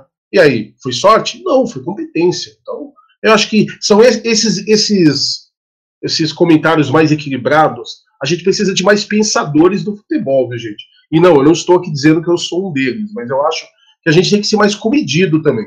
Avaliar, às vezes, não tanto com o fígado, né? Tem muita gente que avalia com o fígado e a coisa fica complicada. Fala aí, Barbieri, o que, que você tem a dizer? Você acha que o futebol, como um todo, ganha uma final brasileira em pleno Maracanã? Isso dá uma incomodadinha na nossa querida Comembol? Ou você acha que isso aí é balela, não tem nada a ver? Eu acho que incomoda, sim, mas é, para o espetáculo, para o Maracanã, para o futebol brasileiro e para a força que o futebol brasileiro tem para a Comebol é muito importante. Claro que é, é muito se tem é, que se fala da Comebol apoiar os argentinos, a gente sabe por inúmeros fatores que, que aconteceram, mas, por exemplo, ontem é, tivemos um VAR perfeito. Eu vim aqui é, do VAR, que estava pela sexta vez apitando no jogo do River Plate, o mesmo, o mesmo cara, e ontem ele foi impecável. É, hoje vimos uma arbitragem excelente no jogo do Santos, precisa, é, sem muitos problemas.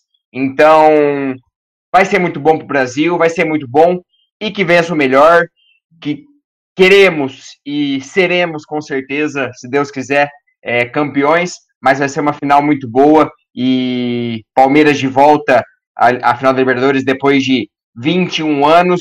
E se tivéssemos VAR lá atrás, como tivemos ontem, provavelmente não buscaríamos o bi, buscaríamos até o tri. Mas. Eu diria é, que o Tetra. Até o Tetra, vamos dizer assim. Mas é isso. Esperamos que seja uma final como a história diz, de um Palmeiras da academia, do Santos de Pelé, e que dois times que faziam, na época de, do, dos anos 60, dos anos 70, os grandes clássicos brasileiros. Agora eu vou fazer a mesma pergunta pro Gustosa, mas eu só quero fazer uma observação. Gustosa, eu sei, por fonte fidedigna, que você, é, você estava regimentando um grupo de advogados. Não faz essa cara, não, porque você sabe do que eu tô falando. Para poder processar a Comembol por causa daquelas charges que os caras colocaram. Aquilo te irritou muito. Então, com isso em mente, munido dessa informação, eu lhe pergunto: faz bem para o futebol brasileiro uma final, aliás, para o futebol como um todo, não só brasileiro, faz bem uma final brasileira, em especial um clássico paulista para a Comembol no palco maior do futebol, que é o Maracanã? O que você tem a me dizer sobre isso? Olha, eu tenho algumas teorias, mas eu não vou me ater a todas elas, porque algumas são meio mirabolantes, mas eu acho que essa final, cara, ela é, é uma das maiores finais da história da, da Libertadores. Fácil. Mas fácil. Não pela fase dos times, não porque são brilhantes. São times em construção, com treinadores que recentemente chegaram, não tem elencos perfeitos como em outros momentos. Mas é a final mais rica né, que o Brasil poderia ter, porque são os dois maiores campeões nacionais campeões brasileiros que estão na final da Libertadores. É, o Palmeiras com 10 títulos brasileiros, o Santos com 8. Times que não se esconderam em décadas e não existiram a partir de alguma década ou não. Todo mundo sabe que o Palmeiras existiu e existe, e todo mundo sabe que o Santos sempre existiu e existe. Né? Não se perguntar antes dos anos 90 se alguns times existiam, não existiam. Não existiam, não eram expressivos. Né? Disputavam, competiam, mas não ganhavam. O Palmeiras e o Santos ganharam numa linha do tempo quase que retocável em vários momentos. Inclusive, para quem não gosta da unificação, a academia e também o Pelé não teriam títulos brasileiros. Né? Olha que atrocidade, né? O título disputado aqui no terreno não seria validado, chamaria de Robertão, uh, assim como nos anos né, 90, 2000, João Avelange também não ia chamar Brasileirão.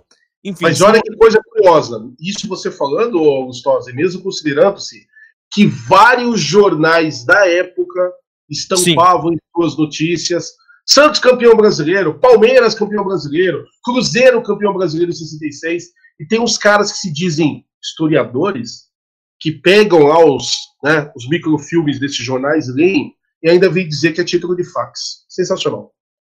É porque não, não lhes compete, não tinham história na época para conseguir ganhá-los. Então, quando é dos Exatamente. outros, não, não, não importa, né? Mas, Mas muito eles, Campeonato Brasileiro passou a valer a partir de 1990, né, Léo? É, a partir de quando ganharam, é exatamente é. isso. E a nossa música ainda diz: não importa, não importa o que, o que digam essa imprensa de Gambá FDP aí. Mas é, é, só vou ser mais sucinto aqui pra gente falar também. Tem que falar de VAR, tem que falar né, da, do jogo em si, da final. Tem Grêmio, sexta também mas é a final brasileira mais rica possível, na minha concepção, é, na questão de história, na questão de títulos, de taças, de, é, de eras, de gerações.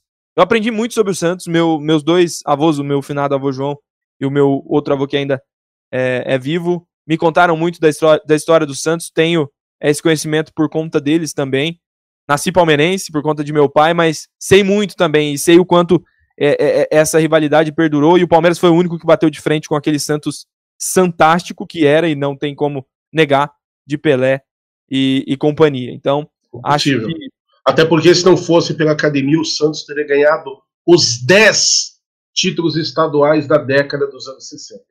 E a década do ano 60, para quem não sabe também, que o Palmeiras e o Santos, inclusive, valorizavam mais o título estadual, porque a rivalidade era tamanha, era mais legal jogar com o Palmeiras do que a final da Libertadores. Exato. E o Palmeiras, idem, preferia e optava por jogar o campeonato regional, as finais que a gente jogou e não ganhou naquela, naquela, naquele momento, 61 e 68, se eu não me engano.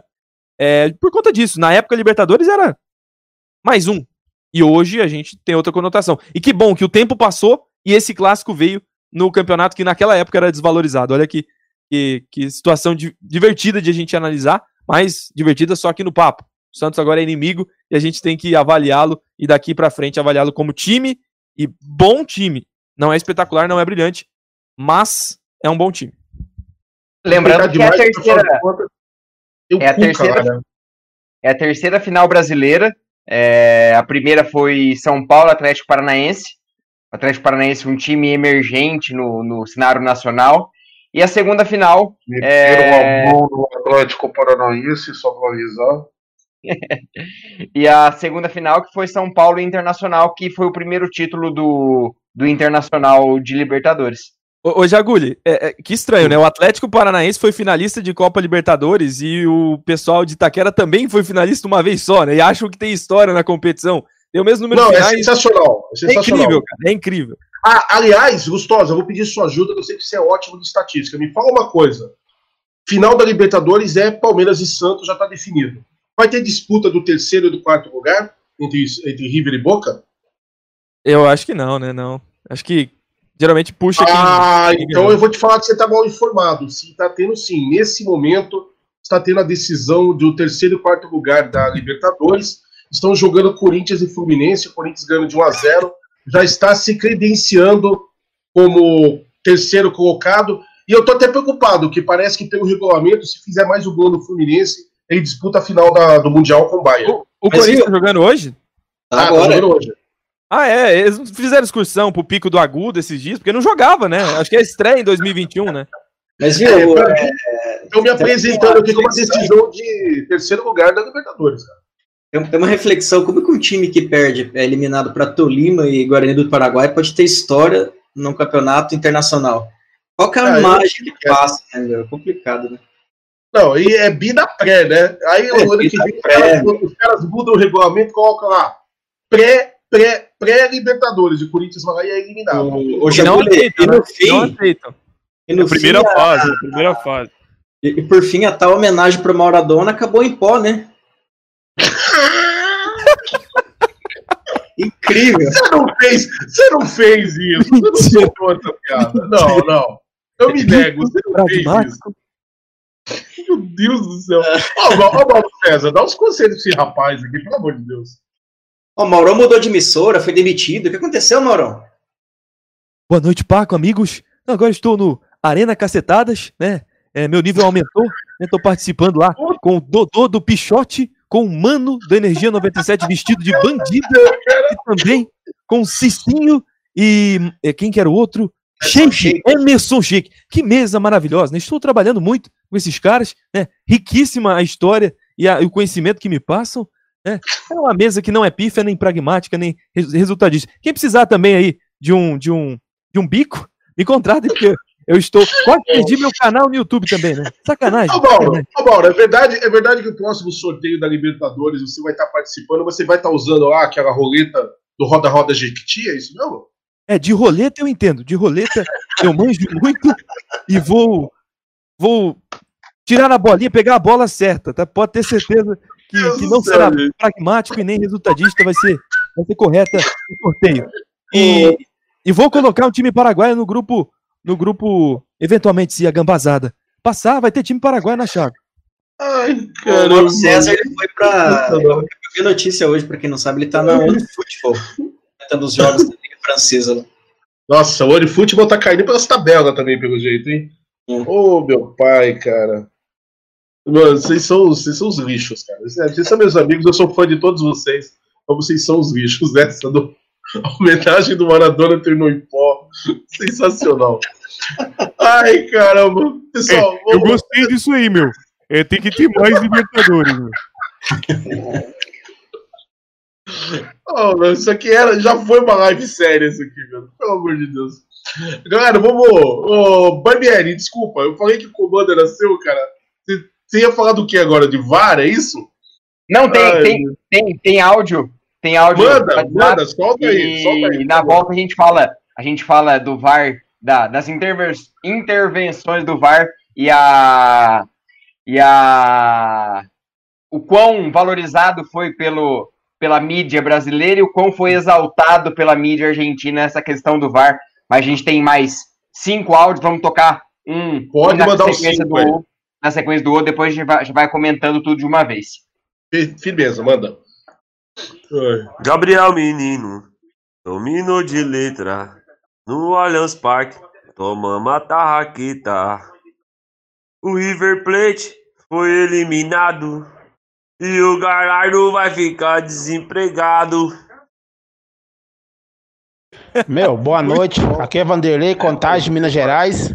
Ó, torcedor que é torcedor, torce na vitória, na derrota, na alegria, na tristeza. E tem que ser Palmeira, Palmeira. Eu falo, eu torci em 99, eu torcia na sacada do, do, do apartamento do meu ex-sogro. A gente, meu, era alegria, que ele também era palmeirense, né? É palmeirense ainda, né? Que não faleceu, tá vivo. E outra, ontem, o Palmeiras, se você falar assim, ó, meu, ninguém jogou bem, então não pode criticar. Mas os caras foi herói, foi lá na Argentina e ganhou. Então tem muitos que tá reclamando, esse não é torcedor. Esse tem que ficar feliz que o Palmeiras tá lá na final. E vamos ser campeão em cima do Santos. O Abelão lá vai montar um time para ser campeão. Ele viu os erros, ele viu como que vai se dar e ele vai treinar o time para ser campeão. Tem 18 dias, 17 com hoje, mas a gente vai ser campeão. Eu só não vou pro Rio porque não pode ir pro, pro estádio. Se tivesse como ir lá pro estádio, lá no, torcer lá no estádio, eu estaria lá. Salve galera do Amigo, beleza? Guilherme de Franca. Ontem foi difícil pros antes dormir, né? O Brasil inteiro dormiu depois da meia-noite. Uns por amor e outros por inveja, né? Um abraço aí, família. Tamo junto. Se inscreve lá no. Se inscreve não. É... Segue lá no Instagram lá, arroba ParmeiraNews99. Tamo junto. Hilton Alves, falando da de Cidade de Santos. Quantos jogos o Palmeiras vai ter até o dia 30? E quantos jogos os Sardinhas vão ter? Nós teremos cinco e eles apenas três. Ou seja, vamos chegar muito mais cansados que eles. Boa noite, galera do canal. Aqui é Torcida Alviver de Barreiras. Queria mandar um abraço para vocês aí. Ontem quase infarto. Ou pressão naquele jogo, mas a vida é esse mesmo, não tem nada fácil não. Estão falando que a gente.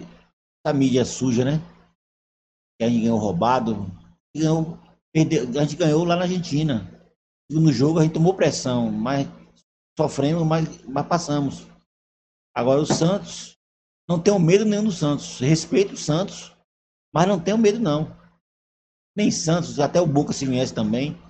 Vamos, pro, vamos com tudo pro Rio e vamos ganhar esse título, mais um título para nós. Não tem que ter medo não, desses caras não. Eles têm que ter medo da gente. E a gente jogou com um time melhor do que eles. Boa noite aí e vamos para vamos, vamos para cima. Quem sabe? Vamos para o final de início de março a gente tá comemorando três títulos.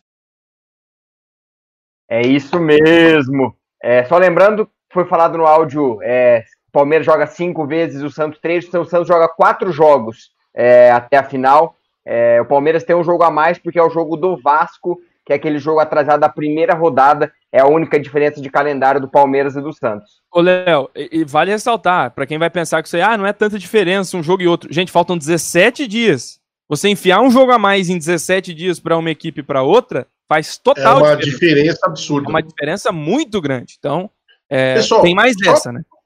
Só comentar uma coisa aqui que é, é, é de importância jornalística, antes que eu me esqueça. É, eu disse que está rolando o jogo para definição do terceiro lugar, lá no, no estádio Quimicão, né, Gambá e Fluminense, pela terceiro local, lugar da Libertadores. Aí me mandaram uma foto emblemática, depois eu vou jogar aí no grupo para vocês.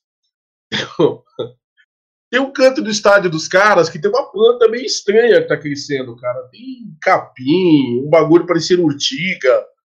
E eu acho que a gambazada deve estar tá bem nervosa, porque as plantas são todas verdes, cara. Aliás, eu não sei até porque até hoje não jogaram piche no gramado lá do, do Gambá por causa da preta. É, é. E não pode nada verde lá, meu. Como é que os caras autorizam a grama? Agora tá nascendo essas plantas da, da Ah, eu vou jogar aí no grupo e vocês tiram as conclusões de vocês. Mas eu acho que isso aqui é uma urtiga, mano. Porra. Ô, ô Jagulho, tem um pessoal Manda. pedindo a grana que a gente não deu pra mãe. É tanta mãe que a gente vai ter que falar aqui que a galera no chat tá. Ah, não, né? tem um aqui, tem um aqui que eu tô até com um pouco de dificuldade pra falar isso pra ele, ô Gostoso, porque eu, eu, eu não sei falar a língua desses caras. O cara vira pra mim assim. Não tem mundial. Ah, legal. Aí o cara pergunta assim: cadê o mundial? Aí depois ele coloca assim: passarão a mão no River. nem o tempo do verbo ele acertou. Não, eu nem falo de tempo, conjugação verbal, porque o cara com certeza não sabe o que é isso. Né? Aí o cara tem um nome esquisito, zoofilíaco, é isso? Credo. O cara gosta, o cara gosta de uma zoofilia. Então eu não sei se eu, se eu mando de repente, eu fico assim pro cara, ó. A grana tá aí da mamãe, tá em cima do criado mudo, mas com um cara com o nome desse, vai que ele gosta de fazer amor com cachorro. É, é incrível. Santistas invadindo a live às 10h19 da noite. Pessoal que tem que ir amanhã de manhã ir na fila do É. Pessoal do grupo de risco frequentando a internet nessas horas, né? Não, e o que é pior, eles não estão lá comemorando a classificação deles, eles É, vieram pra cá, a live do tá fazendo. Palmeiras. Ah, brincadeira. Vai tomar uma sopa, né? Porque no final da noite de vocês tem sopa aí no, no, no abrigo, né? Vai, vai sentar na bengala aí, Santista. Ah, não! Alguém aqui, alguém aqui lembra disso? Que o Pelé teve uma época em que ele fazia propaganda, né? Tinha que garantir aí o, o leitinho das crianças, né? Ele fazia propaganda da Gelol e tinha um negócio que o Pelé é, fazia propaganda que toda vez que eu ouço alguém falando do nome, eu não sei porque eu lembro do Santos na hora. Que era um bagulho chamado Vitasai. Eram umas pílulas para dar energia, suprimento alimentar, manja. Acho que esses velhinhos tudo tão, tão tudo dopado de Vitasai. tem- Hoje vieram encher o saco aqui, ó. Tem o seu Pedro de Souza aqui falando, acabou de colocar a dentadura na- no copo, fica aqui na, na internet. Me impressiona como é que. Gente, se inscrevam no canal, vocês são bem-vindos, tá?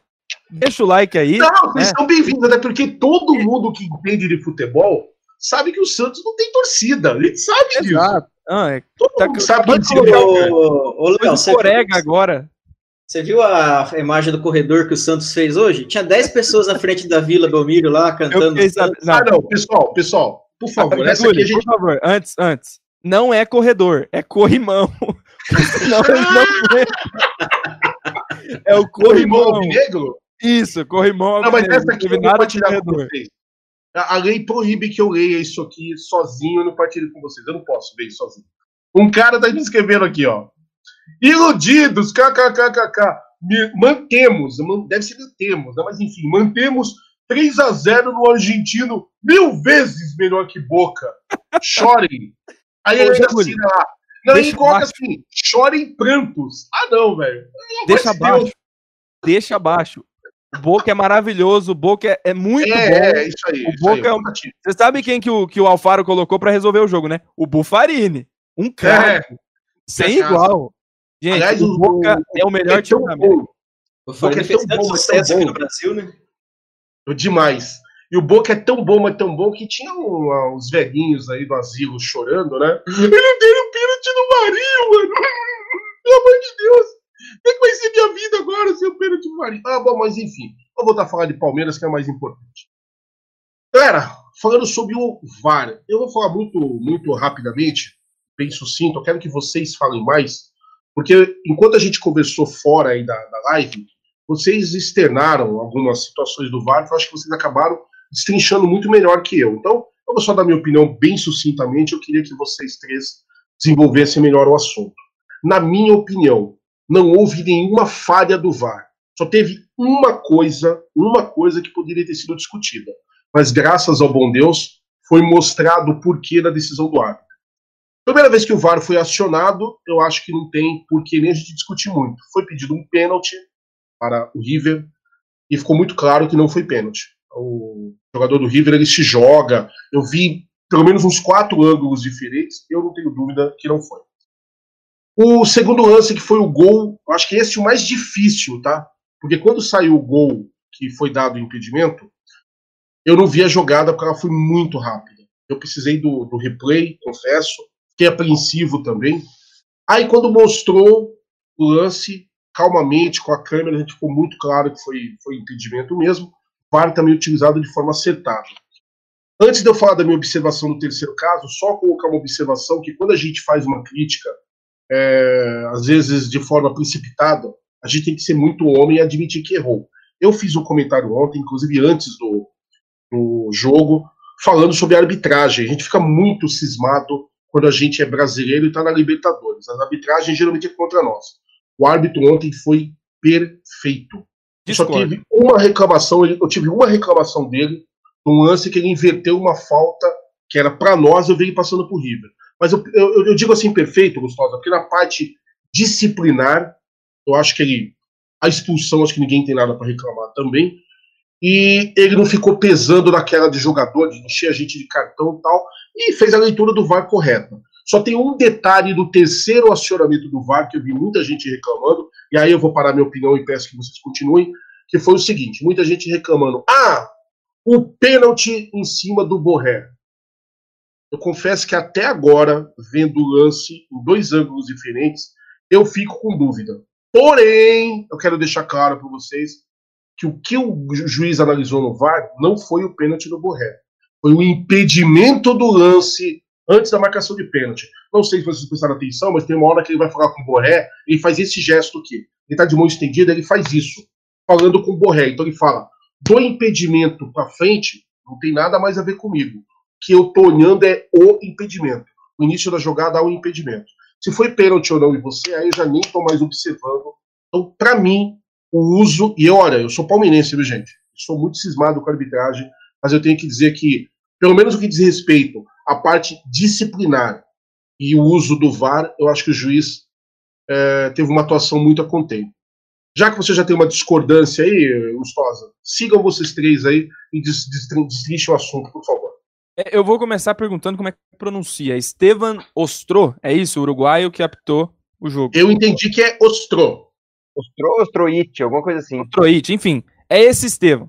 E eu vou separar, então, em dois momentos. Eu acho que tem duas arbitragens. Ah, o trio de arbitragem de campo, para mim, foi vergonhoso. Em todos os lances capitais, eles erraram. Eles erraram. Eles deram o pênalti, eles não deram impedimento no gol, no primeiro gol, e não deram impedimento no, no segundo ah, pênalti. Só uma observação, até para validar o que o Gustavo está falando. Tudo que eu disse aqui vale para o árbitro central. Porque se eu ficar avaliando o primeiro bandeirinha, por exemplo, do nosso do campo de nós atacamos no primeiro tempo, eu desço da arquibancada e dou um tiro na cabeça dele. Estou falando do árbitro. O bandeirinha, os bandeirinhas auxiliares, eu nem vou, vou ter sua opinião, beleza? Continua aí, Gustavo. E é, é nessa parte que eu vou me ater para criticá-lo. Eu achei que o árbitro errou nos três lances capitais. Dois eram dos bandeirinhas, ok. Mas o pênalti ele foi induzido ao erro. Então, assim, a gente. E, e aí fica aquela coisa maluca que a mídia vem e fala: o VAR é, beneficiou o Palmeiras. Gente, a arbitragem de campo operou o Palmeiras. Essa que foi a realidade. Eles erraram nos três lances capitais. O Palmeiras em campo foi prejudicado. Nicolas Galo, que foi o árbitro de vídeo, salvou a arbitragem do jogo e trouxe de volta a verdade de todos os lances. Não fosse os árbitros de vídeo, tanto o primeiro e o segundo também, porque ele trabalhou bastante. Quem viu os vídeos que estão disponíveis na Comebol e acompanhou os diálogos, viu que até entre eles lá, eles tinham unanimidade, e o trio de arbitragem não. O trio de, o trio de arbitragem simplesmente não sabia que, do que se tratava. No terceiro lance, Jaguli, que você bem disse aí que ele foi ver o impedimento, o Nicolas Galo, que é o VAR, ele chama o Estevam para ele sair da confusão. Ele fala com essas palavras: Estevam, venha ao monitor porque tá muito bafafá. Essa foi a frase dele no VAR. Isso é preocupante, é sintomático. Você chama um, um, um árbitro em um lance que ele não marca pênalti para ele rever porque tá bagunçado o jogo? Ora, não tinha convicção do lance? Não sabia o que estava acontecendo? Então, assim, todas as decisões, e aí eu vou concordar com você, para mim, indiscutíveis. Né? Por quê? Porque se a gente for falar do último pênalti, o que o Kusevich divide, não importa se foi pênalti ou não. Ele estava impedido. Ele participa da jogada. Então, assim, sobre a arbitragem, não há o que falar. Qualquer coisa diferente do que aconteceu seria o Palmeiras operado. Não venham com essa retórica e eu vi muita gente, dá até para citar nome aí, dá até para citar nome da mídia falando, não fosse o VAR, o Palmeiras depende do VAR. Não, a arbitragem de campo errou, erraram tudo. Né? O VAR não deu justiça ao Palmeiras, deu justiça ao jogo, que seriam três possíveis gols irregulares se os pênaltis fossem confirmados. Então essa historinha aí, e aí eu fiquei surpreso porque o VAR em três oportunidades mesmo a gente sabendo a verdade, não se curvou às necessidades e os anseios argentinos.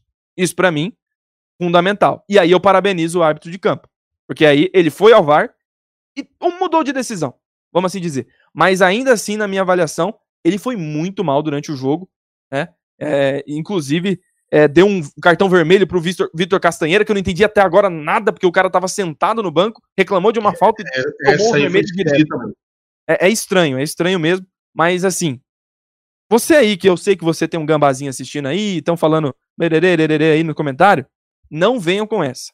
Se o árbitro não deu pênalti lá no, no lance do Marinho, o problema é de vocês e daquele árbitro. No jogo do Allianz Parque, a justiça foi feita. Não venham com churumela falando que a gente foi na mão grande. A nossa história é limpa e nós não precisamos disso para ter as nossas conquistas. Quem precisa está do outro lado da moeda. Então, é, era isso que eu tinha para dizer e bem firme mesmo, porque me incomoda alguém vir falar que o Palmeiras é dependente do VAR. Não, o Palmeiras é dependente de arbitragens que acertem. E se elas acertam, a gente passa. Paco Belmonte, o pai da notícia. O que você tem a dizer aí, Paco, sobre o VAR? Cara, Jaguli, eu acredito muito, cara, que o VAR, ele. né, graças a Deus ele existiu ontem, né? A gente até comentou aí numa conversa informal que o Palmeiras foi vítima do acerto do VAR, de forma justa, claro, em 2018, né? Para quem não se lembra, o Palmeiras perdeu por 2 a 0 contra o Boca lá na Bomboneira. Jogo de volta, comecinho de jogo, se não me engano, aos 15 minutos ou 10, foi bem comecinho. O gol do Palmeiras. Gol do Bruno Henrique, cara, puta, eu quebrei, quase quebrei minha televisão comemorando. Daqui a pouco o VAR me anula aquele gol e por fim acho que foi 2 a 2 aquele jogo no Allianz. Né? Tá certo, tá certo, ninguém quer ganhar roubado. Até falei depois, falei, meu, tá ok, não tem. Que um dia isso sirva ao nosso favor, né? E serviu, chegou o momento, aconteceu ontem, né? É, eu acredito, cara, que a, o VAR, aí eu fico, acho que um meio termo entre o Léo e o Jaguli. Assim, o VAR, ele serve meio que uma zona de conforto para o árbitro quando existem lances inconclusivos. Então, o que, que ele fala? Meu, eu não sei o que rolou ali, então, poxa, vou contar com a ajuda do árbitro de vídeo aí para ele me dar um veredito e, né? Então, às vezes ele fala, ele, o bandeirinha, se ele ficou na dúvida se foi ou não, muitas vezes ele validaria aquele gol, mas como tem o VAR, ele fala, meu, vou levantar a bandeira, porque eu sei que o VAR vai olhar, e aí vai acertar o lance e boa, né? Eu acredito muito que também o VAR acaba sendo uma zona de conforto para os árbitros dentro de campo, para que eles passem, né, a falar, meu, vou jogar para eles a responsabilidade e o que o VAR falar, tá falado, sai da minha mão essa questão, né? Então eu acredito que isso possa ter acontecido também. Porque, meu, é um jogo entre brasileiros e argentinos, né? Inclusive, eu até conversava com o Léo Barbieri semanas aí, acho que quase todo dia, né, trocava ideias, a gente trocava ideias sobre esse jogo, né? E até o Léo alertou, cara. O Léo sempre ligado nos detalhes e falou, cara, esse VAR, eu tô com medo dele, hein? O- é, qual que é o nome dele? É não sei o que, Galo, que vocês falaram? Nicolás Galo. Nicolás Galo. O Léo falou, putz, esse cara já foi VAR em vários jogos do River que eles tiveram virada. É porque Galo, Galo, Gadina, você já E- É. E aí, cara, e por fim, né? Ele teve, eu tô falando do VAR em si, né? E jogando a arbitragem como um todo, né? Eu não vou falar de um só, mas falando como um todo, foi uma arbitragem justa, né? Então, ok, legal. Tem muita gente falando, né? Aí vale também o ponto do Léo, que muita gente fala, pô, Palmeiras, né? Onde essa mídia suja que o Brasil tem aí, que, que não ajuda em nada os clubes daqui. Na verdade, ajuda, ajuda os clubes deles, né? Na verdade, não todos é, ficar falando que o Palmeiras é, teoricamente foi beneficiado, beneficiado com a justiça, ou eles queriam que o time ganhasse roubado, né? Só para finalizar, o Arnaldo da Arnaldo Ribeiro lá da, da Sport TV falou, hoje ele fala isso, né? Incrível que antigamente nunca vi ele falar, ele falou assim: "Ah, mas agora o esse negócio de VAR perde a graça do jogo, perde tesão. Na verdade, não pode ter VAR. Não pode existir, tem que ser sem VAR mesmo. Eu falei, puta, que legal. Ele queria que o Palmeiras perdesse roubado ontem. Né? Então, ah, o ponto é esse. Parabéns para a arbitragem como um todo, né? Acho que foi legal e vida que segue. Ó, em cima do que o Paco tá falando, é como eu falei, eu quero falar o mínimo sobre esse assunto, porque vocês três já tinham colocado é, argumentos, eu não tenho vergonha nenhuma de falar, gente. Quando alguém faz algo melhor que eu, eu bato palma. O Gustosa, o próprio Barbieri já tinham explanado isso dos bastidores, a gente já tinha conversado um pouco antes do, do Jogulizando de hoje. E quando o cara vai lá e expressa algo que vai de encontro àquilo que eu penso, eu entendo que o sujeito está fazendo a coisa melhor que eu, eu quero é mais é que ele fale mesmo. Acho que isso, isso enobrece. Mas só uma coisa aqui, duas coisas que o Paco está falando que me chama muita atenção, só para fazer mais um pequeno adendo. Primeiro, cara que vem falar de Varmeiras é o sujeito mais sem vergonha do mundo. Sabe por que que eu digo isso? Porque independente para que time que você torça, seu time já foi roubado em algum momento. O seu time já foi prejudicado. Eu já vi o Santos ser prejudicado. Já vi o São Paulo ser prejudicado. E eu não tô falando só de Libertadores, não. Tô falando de futebol no geral, tá? Eu já vi até o Corinthians ser prejudicado, por incrível que pareça. É que quando o Corinthians é tanto roubo, que quando o Corinthians é roubado, não é mais roubo, é reembolso. mas já vi ser prejudicado. O jogo da Libertadores que o, que o Corinthians tanto reclama do próprio Boca, aquele Boca aí, Boca e Corinthians recentemente, foi um dos maiores roubos que eu vi na minha vida. Mas eu confesso que eu ri muito porque era o Corinthians, mas foi um roubo. Então, o cara que vem falar de Varmeiras, ele não lembra do que aconteceu com o Palmeiras em 2018. Vou só lembrar duas coisinhas bem rápido para vocês. O Palmeiras quis bancar do próprio bolso o uso do VAR. A Federação Paulista não quis. Porque primeiro ela alegou que não ia ter VAR, porque o VAR era muito caro. O Palmeiras falou, não seja por isso, a gente banca o VAR no nosso jogo. Todo jogo do Palmeiras a gente vai lá e paga o uso do VAR. Quanto que é? É um milhão por jogo? Tá bom, a gente paga um milhão por jogo para que o VAR seja aplicado. Ah, não, mas não pode. Então não tem VAR, né? Não tem, porque o VAR, a própria Federação Paulista usou essa expressão. Não poderia, àquela altura do campeonato, usar da tecnologia para se criar uma intervenção externa ao campo de jogo para que alguma decisão pudesse ser alterada. Vocês decoraram a frase? Beleza. Na decisão do Paulista de 2008, teve quatro pênaltis para o Palmeiras. Quem está duvidando, achando que eu estou inventando, é só ver os lances. Um puxão de camisa do Dudu no primeiro tempo, que ele foi derrubado o Henrique puxa ele pela camisa. O Borja é puxado também pela camisa no segundo tempo. Tem um pênalti, que é um cruzamento do, do lateral do Palmeiras, e o Henrique sobe e mete a mão, mãozona, levantada mesmo, na caruda, dentro da área. E finalmente o pênalti que foi dado no Dudu, e para quem acha que não foi pênalti, é só pegar a declaração do tribunal do próprio juiz, que é corintiano, ele fala que se o jogo tivesse rolado de novo naquele momento, ele novamente daria pênalti, porque ele vê o Dudu sendo calçado no calcanhar. Então, beleza. Por que, que o pênalti não foi dado mesmo? Por que, que voltou atrás? Que, aliás, foi dado, eu volto atrás. Porque alguém de fora, vendo o lance pela TV, pela Globo, passou a mão num celular, ligou para não sei quem, que ligou para não sei quem, que falou com outro não sei quem, que falou com o quarto árbitro, vai lá e que impede porque a gente está achando que não foi pênalti. Então, o cara que fala de Varmeiras hoje é o cara que vê esse tipo de safadeza e acha que tá legal. Então, e o Paco falou uma coisa que eu achei sensacional, porque é muito do que eu penso. O VAR, ele se tornou uma zona de conforto para o árbitro. Tem alguma coisa de errado nisso? Não. Desde que o árbitro assuma, então, que tem lances que ele é incapaz de ver. Porque olha só, eu assistindo da televisão, ou às vezes vendo um lance lá do estádio, um lance muito rápido, eu já fico com dúvida do que está acontecendo, porque ali, ó, é fração de segundos. Aí, o cara que está ali dentro de campo, correndo junto com o jogador, ele também tem direito ao erro. Só que assume, então, ó, tô acionando o VAR porque esse lance eu não vi, eu não consigo ver. Eu preciso de, de um, de um auxílio para verificar. E outra, usa o VAR em todos os lances que há dúvida. Porque essa história de você vir falar para mim, ó, dá para usar o VAR para lance tal. Mas para esse tipo de lance que não pode, nada mais nada menos, você está falando o seguinte, que ó, alguns lances você pode roubar, porque dependendo do lance, eu vou fazer de conta que eu não vi. Porque não pode usar o VAR mesmo. Então, o problema não é o VAR, o problema é como você usa e como você interpreta o VAR. Então, se o árbitro quer admitir para mim que existe uma zona de conforto para ele, porque eu não vi, eu sou árbitro, eu não consegui visualizar, olha, o Gustosa fez falta ali no Paco, eu não consigo dizer se foi falta. Porque do lance que eu tava, do ângulo que eu vi, o Barbieri estava na frente, eu não consegui ver o lance. Então eu preciso do, das câmeras, do VAR. Qual é o problema nisso? Há algum problema nisso? Não. Eu acho que vai ficar até uma coisa mais bonita que você vai comprovar a lisura do futebol. Minha humilde opinião. Ô, Barbieri, Deixa eu só sintetizar então as três opiniões, Paco, sua e minha, em uma frase. A arbitragem não fez mais que obrigação dela. Perfeito jamais faria uma síntese melhor que essa. Barbieri, suas impressões sobre o VAR. Acho que vocês falaram tudo o que aconteceu. O Léo foi brilhante nas análises. Eu vou acrescentar dois pontos é, com o que o Paco falou, com o que você falou, Jaguli. É, primeiro, hoje o primeiro erro está na escolha do árbitro que vai para o VAR. Geralmente se escala um árbitro melhor no VAR do que o árbitro de campo o árbitro de campo já entra pressionado a tendenciar as decisões para o VAR. Ou seja, ou ele se isenta, ou ele marca alguma coisa esperando o retorno do VAR, isso é claro e evidente.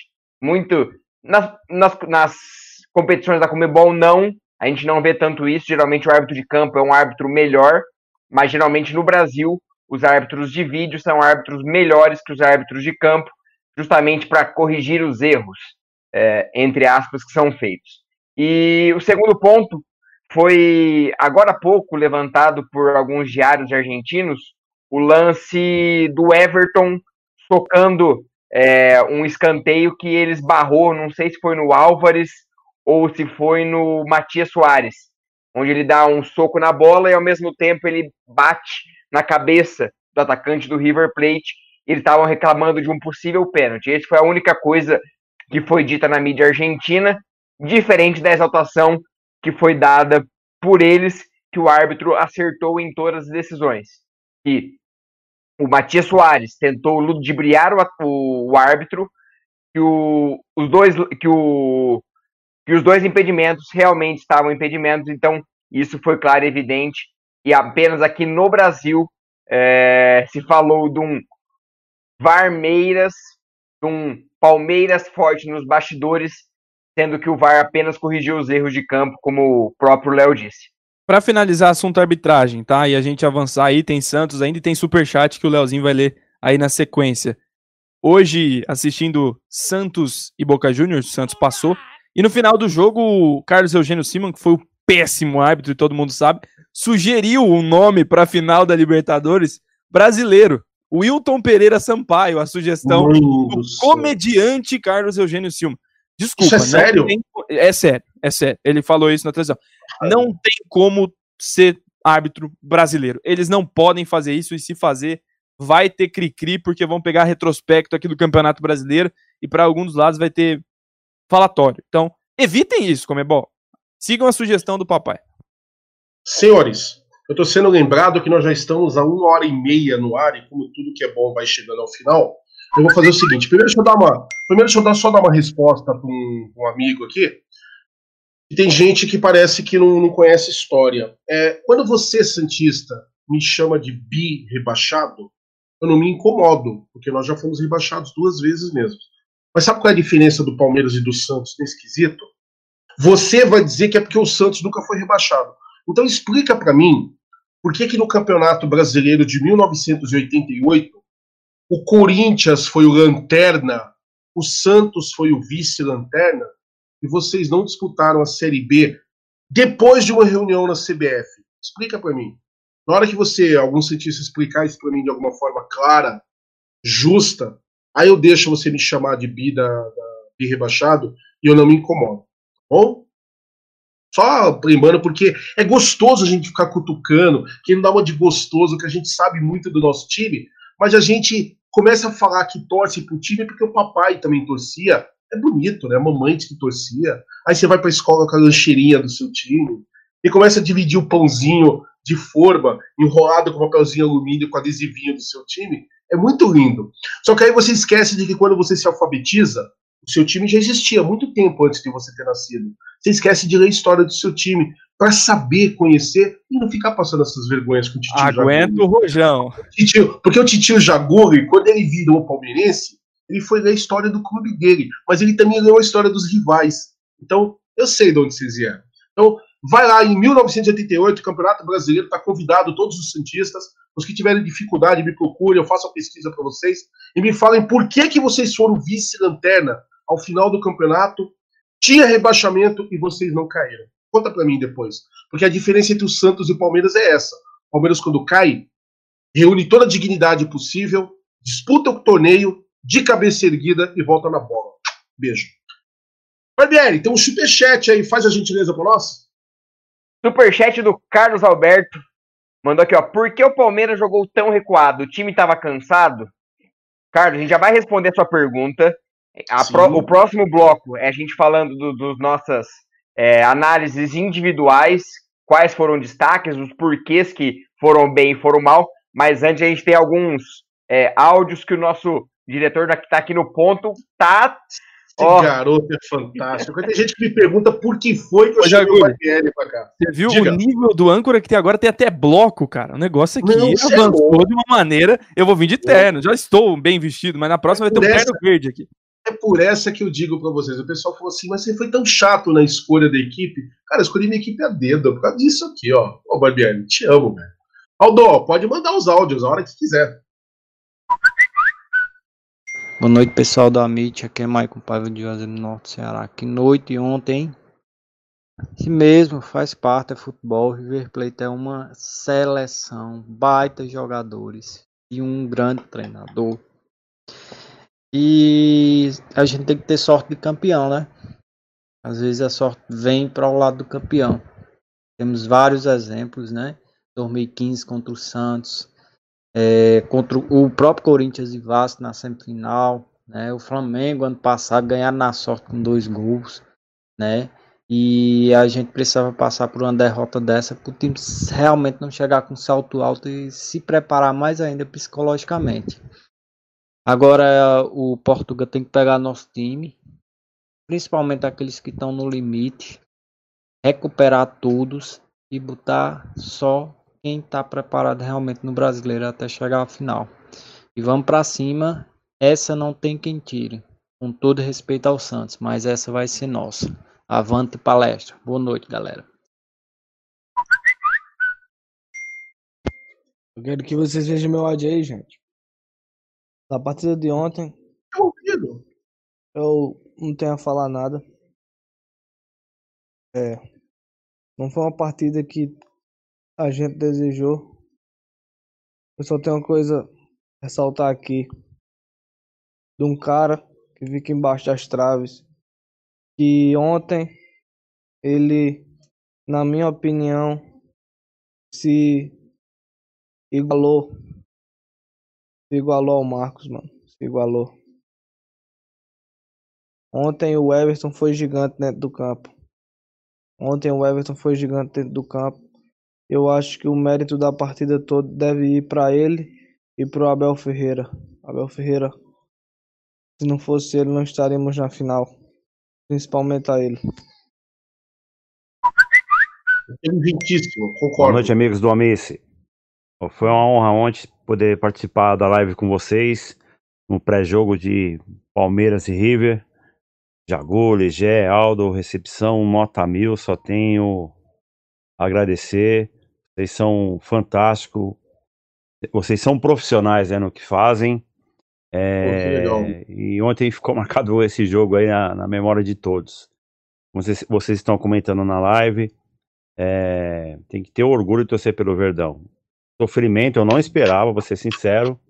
Mas assim, como eu disse ontem, esse momento foi construído até aí. Com muito esforço, o Palmeiras foi vitimado aí da Covid com seus jogadores, lesões. Eu sempre falei do brasileiro referente a lesões, para poder chegar na final inteiro. Assim, agora vai ter que usar muita estratégia e para poder vencer a final. Eu acredito no Palmeiras, tá? Até lá, acho que a gente vai conseguir recuperar os jogadores. Mas foi sofrido, hein? Hoje, para se recuperar, demorou um pouquinho. Mas quero agradecer principalmente a minha participação ontem com vocês. E deu tudo certo no final. Parabéns, pessoal. Sensacional. Grande Cezinha, obrigado.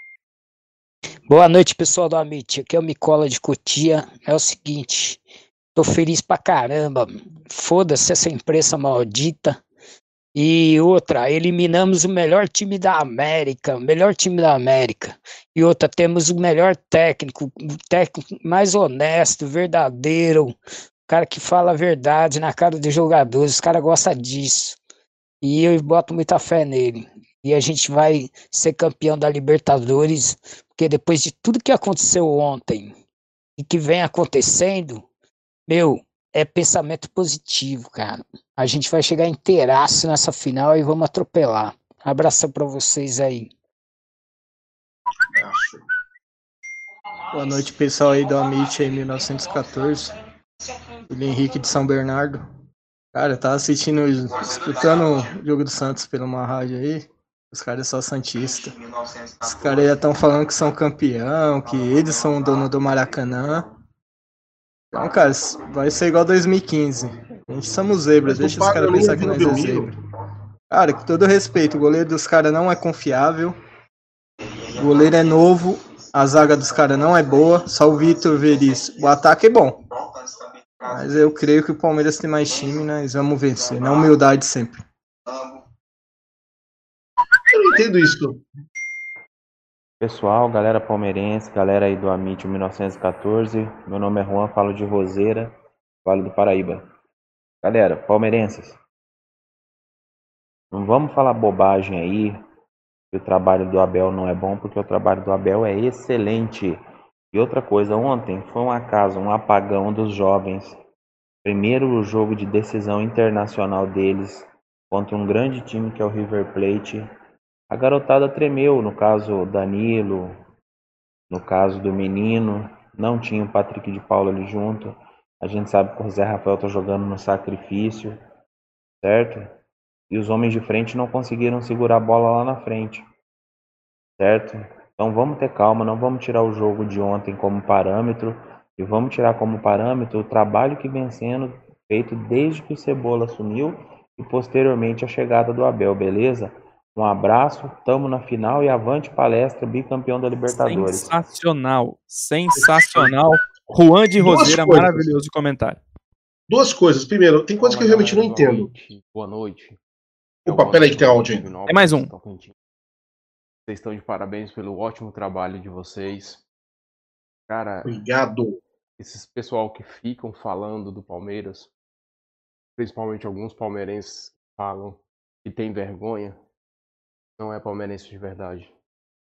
Nada pro Palmeiras nunca foi fácil, nunca foi fácil, sempre foi difícil. Desde a nossa fundação até hoje, fomos clubes perseguidos durante a guerra. Então, pro Palmeiras nunca foi fácil. E imagine se eu chorei e comemorei a volta da Série B, imagine se eu vou me envergonhar de um time que se classificou para a final da Libertadores, está um passo da chamada glória eterna. Então, vocês estão de parabéns.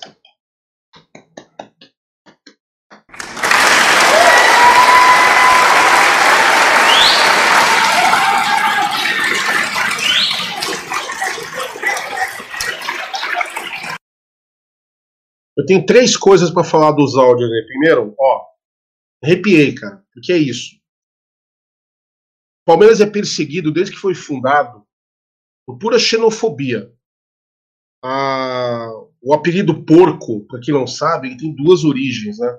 A Gambazada aí adotou num episódio que jogadores deles morreram num acidente de carro e solicitaram a substituição dos jogadores para a Federação Paulista, com a Federação Paulista com o regulamento não permitia, por uma questão humanitária, fizeram uma reunião entre os jogadores, o Palmeiras foi o primeiro a votar contra. Aí se diz que o Palmeiras tem espírito de porco. Mas para quem não sabe, o apelido vem muito antes. É uma provocação com os italianos, que trabalhavam em lavoura. Né? Chega para o italiano raiz, o italiano das antigas, ou um palestrino que você chegar para ele e perguntar assim: Cara, palestrino, quantos anos você tem? Se o senhor com quem você estiver falando virar e falar assim: Eu tenho de 70 anos para cima, não caia na idiotice de falar. Você vai tomar um tapa na orelha. Se for italiano raiz, vai enfiar a mão na sua lata. Tá? Com certeza, vai enfiar a mão na sua lata. Porque porco é uma ofensa para italiano. É a mesma coisa que você chamar de verbe, alguma coisa assim. Então, o Palmeiras era perseguido porque era o time dos italianinhos. O Palmeiras comprou o terreno que hoje é o Allianz Parque, era o parque da Antártica, era o parque da cervejaria, a gente pode falar disso em algum momento. Eu queria falar disso com o Julinho Ragazzi aqui, porque ele tem uns detalhes maravilhosos e ainda vai estar com a gente na, na live, se Deus quiser. E começaram com essa ofensa aí. E a gente, o Palmeiras foi fundado e quase faliu no primeiro ano de vida, porque os italianos eram um time de colônia, vamos lembrar disso, pegavam os seus recursos, o dinheirinho que tinha, e mandava para a pátria mãe Itália que estava lá vivendo a guerra, tá? guerra mundial. E o cara que não sabe disso sai falando bobeira. Então o Palmeiras é aquela fênix, sabe? Que renasce o tempo todo da própria dor. Palmeirense, aquele, aquele comercial da Puma, quando a nossa camisa foi lançada, é a coisa mais importante do mundo, cara. Palmeirense realmente não comemora, Palmeirense desabafa, sabe? Contra o, o tudo que o acaso coloca, quase tudo está ao nosso favor. E quando o Palmeirense vai lá e ganha, quando o Palmeiras ganha, é porque a natureza se convulsionou, cara. Eu ouço o áudio desse, eu juro por Deus, eu não tô falando de brincadeira, não, eu fiquei emocionado. Parabéns, porque é isso, eu não tenho vergonha da Série B e eu não tenho medo de ninguém. E eu faço um pedido para a torcida do Santos. Continuem aloprando e façam igual vocês fizeram na Copa do Brasil. Por favor, imprime pôster de campeão antes Bota na banca o posto de campeão já, por favor. Junta aí o pessoal da mídia, os repórteres santistas, vão pra mídia chamar jogador do Palmeiras pra chamar de vice-campeão. Faz esse gentileza pra mim. Vocês quebraram um galho enorme pra gente fazer isso em 2015. Repete agora. Bota pôster, faz camiseta de campeão comemorando. Por favor, a gente tá pedindo. Sobre demais, pessoal, eu acho que é isso. Eu vi um colega falando sobre a questão do, do Abel Braga mais uma vez. Eu acho que o Abel vai tirar lições valiosas desse, Abel desse episódio de ontem. Abel é. Perdão, mano, eu toda hora que eu falo Abel, eu fico com a, com a piadinha de ficar zoando Abel Braga. Por favor, me perdoe, Abel Ferreira. Vamos inventar um apelido pro Abel, pelo amor de Deus, para não pagar esses bicos vivo. Portuga. É muito legal. Portuga, isso. Vamos chamar ele de Portuga, que é muito mais bonito, é muito mais pragmático, é muito mais prático, inclusive. É, pessoal, sobre os áudios aí, eu vou pedir para vocês fazerem a síntese que quiserem. E aí já vamos, já estamos no nosso próximo bloco, né? Que vamos pensar que pode ser o último já.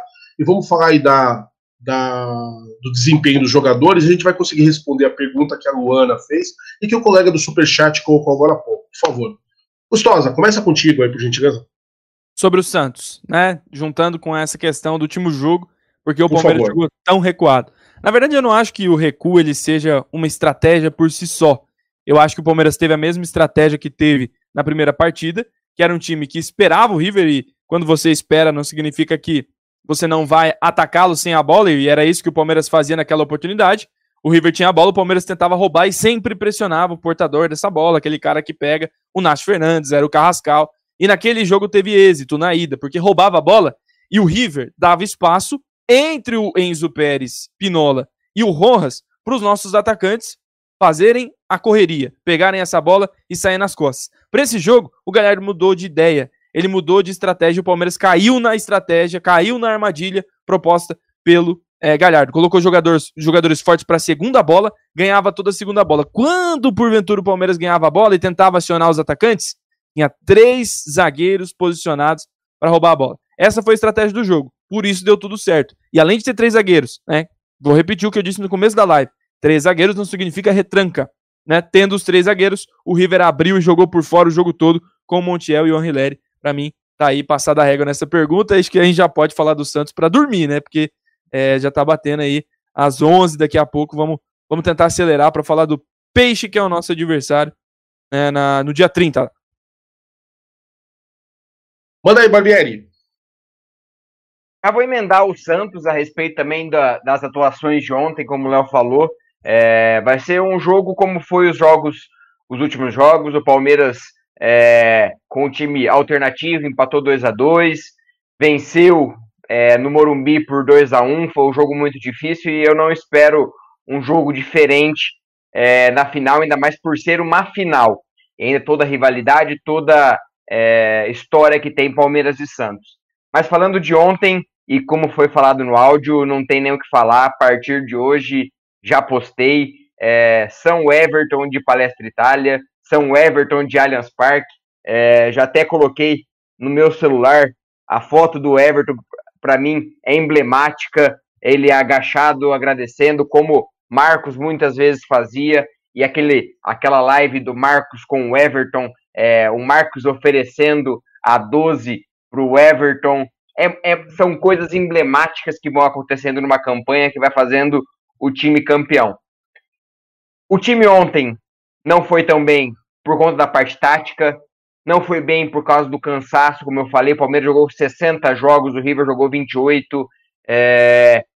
Palmeiras não jogou bem porque muitos meninos também sofreram, porque era uma, era uma semifinal de Libertadores, do primeiro ano deles como profissional. É muito forte, é muito emotivo. Aquele corredor também, por mais que seja para apoiar, a perna treme. Não tem dúvida que muito jogador da base ali tremeu quando viu aquela torcida empurrando, porque nunca viu isso. Então são esses pontos emocionais, táticos, técnicos, que eu falo, eu já falei aqui numa outra live, quando aconteceu é, aquele 1 a 1 contra o Libertar. Para o time jogar bem, precisa da parte tática, técnica e emocional juntas estarem funcionando bem. Quando uma sai do, do trilho, tudo desanda. E ontem foi aquela catástrofe, porque tudo, tudo não rendeu.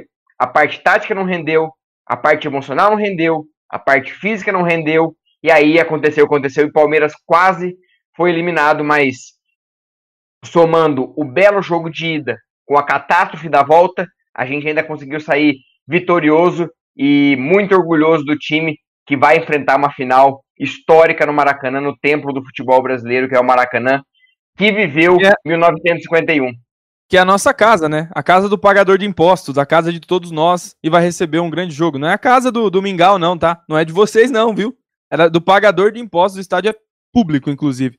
É, eu vou, vou me ater para finalizar meu comentário e já dar espaço para o Paco também, para o Jaguli, sobre o nosso adversário, o Santos, que é um time é, muito moldável. O Santos ele, ele se depara com situações e consegue reagir bem em todas elas. Sabe jogar de maneira reativa, consegue até propor o jogo, mas tem pontos bem definidos e a gente vai lembrar, porque o Cuca foi nosso treinador. E brilhante treinador. Eu gosto muito do Cuca e das ideias dele de futebol. Eu acho que o, o Santos ele tem as virtudes, que é ter o melhor jogador brasileiro em atividade, que é o Marinho. Obviamente vai dar um trabalho tremendo. E teve um amigo que comentou sobre o Vinha. É verdade, o Vinha vai ter que ter uma atenção especial, alguma cobertura ali, para marcar e frear o Marinho nessa eventual final. Mas o Santos ele tem, e hoje, mais uma vez, tanto no jogo da ida quanto hoje, uma marcação, em alguns momentos, individualizada, que proporciona ao adversário alguns espaços. E o Abel, obviamente, já estudou tudo isso. O Alisson hoje saía na, no que a gente chama de perseguição do Vidia, né, que, que é o, o, o destaque do, do, do Boca, e deixava um buraco no meio-campo astronômico, né? E o, o, Boca não soube se aproveitar disso porque não tem o toque de bola, não sabe fazer isso. É um time mal treinado pra caramba pelo Alfaro. Então, eu vou relembrar um jogo muito simples para vocês.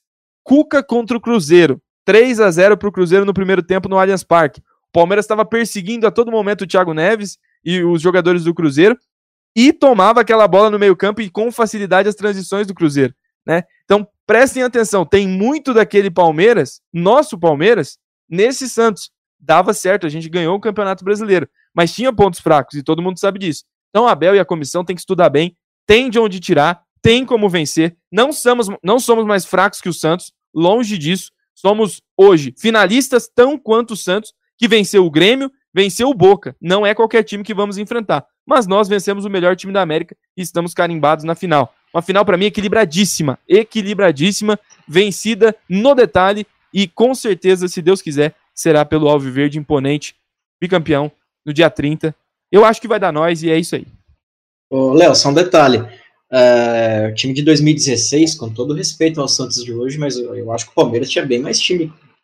Né? Tinha o Roger Guedes, o Dudu, Gabriel. Jesus. Era a comparação tática do time que eu fiz aqui para pensar nos pontos fracos. Nossa, muito disso. Falava né? sua, Paco. É, vamos lá. É, cara, em relação a, ao Santos, né? Como eu estava falando, né? Até na, emendando até aquela primeira conversa que a gente teve.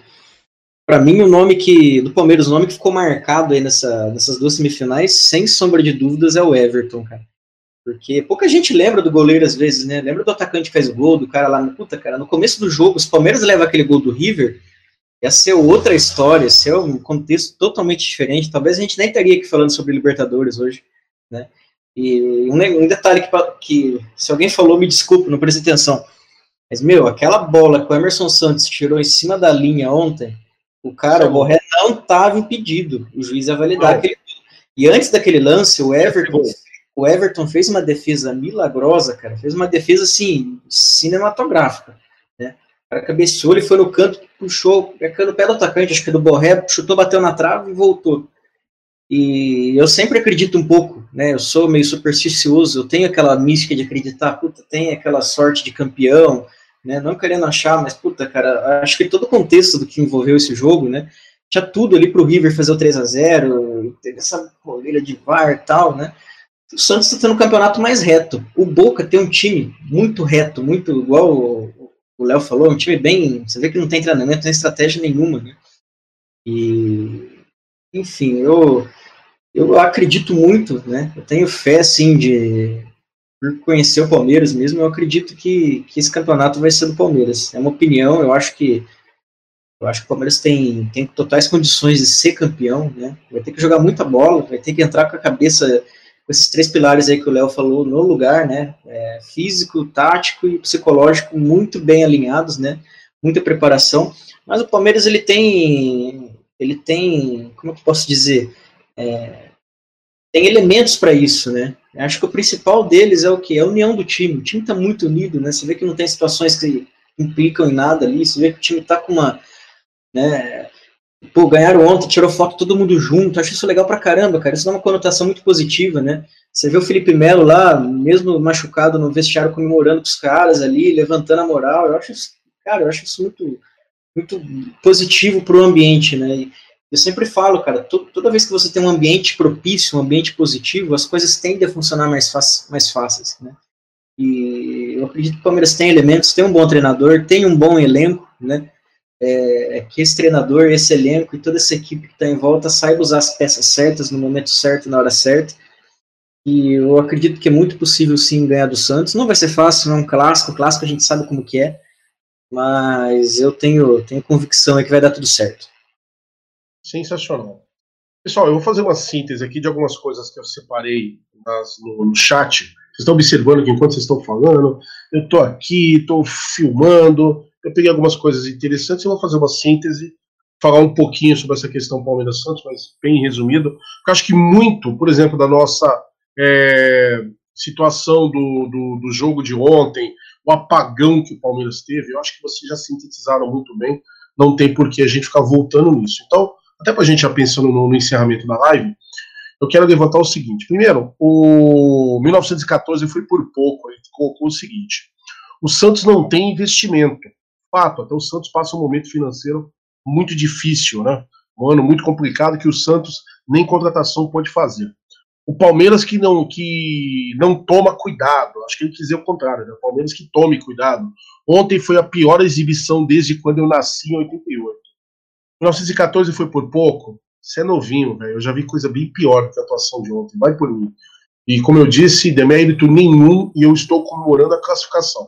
A questão de investimento ou não, eu acho que você que ele fica tudo em segundo plano. O que conta agora é o time que é bem treinado, é o time que é preparado e o time que está disposto a ser campeão. Está com vontade de superar as, as suas limitações para ser campeão. Eu vejo isso dos dois lados, vejo isso tanto em Palmeiras quanto em Santos. Por isso que eu falei, não tem um adversário. Sobre o adversário propriamente dito, alguns falando assim, eu vi muita gente, ah, eu prefiro pegar o Boca, alguns eu prefiro pegar o Santos. Eu preferia pegar quem passasse do, do, do confronto. Porque se eu ficar pensando no outro que não passou, não vai ter jogo. Se fosse uma final de dois jogos, eu ia falar para vocês que eu temeria um pouco mais o Boca, pela questão de arbitragem mesmo, porque esse é o pior Boca que eu vi nos últimos anos. Apesar de ser o atual campeão argentino, eu não estou falando isso para desmerecer a vitória do Santos, não. O Santos tem uma vitória belíssima hoje. 3 a 0 fantástico tal. É porque o Boca é ruim mesmo. O River é mais time. Meu, meu, minha opinião. Se fosse dois jogos, eu ia falar assim, putz, eu tenho mais o Boca. Temo mais o Boca, por causa da arbitragem, o que pode acontecer. É um jogo único. O Santos se torna um adversário mais perigoso porque tem futebol. É um jogo só, é clássico, um clássico paulista, e tudo pode acontecer. Acho o Palmeiras está preparado, eu acredito que o, que o Abel vai conseguir corrigir os erros, manter aquele ímpeto, aquela pegada que o Palmeiras vinha mostrando. Inclusive hoje parou a piadinha, né? De ah, o Palmeiras só pega baba. Né? Parou, né? Ah, tá, então tá bom.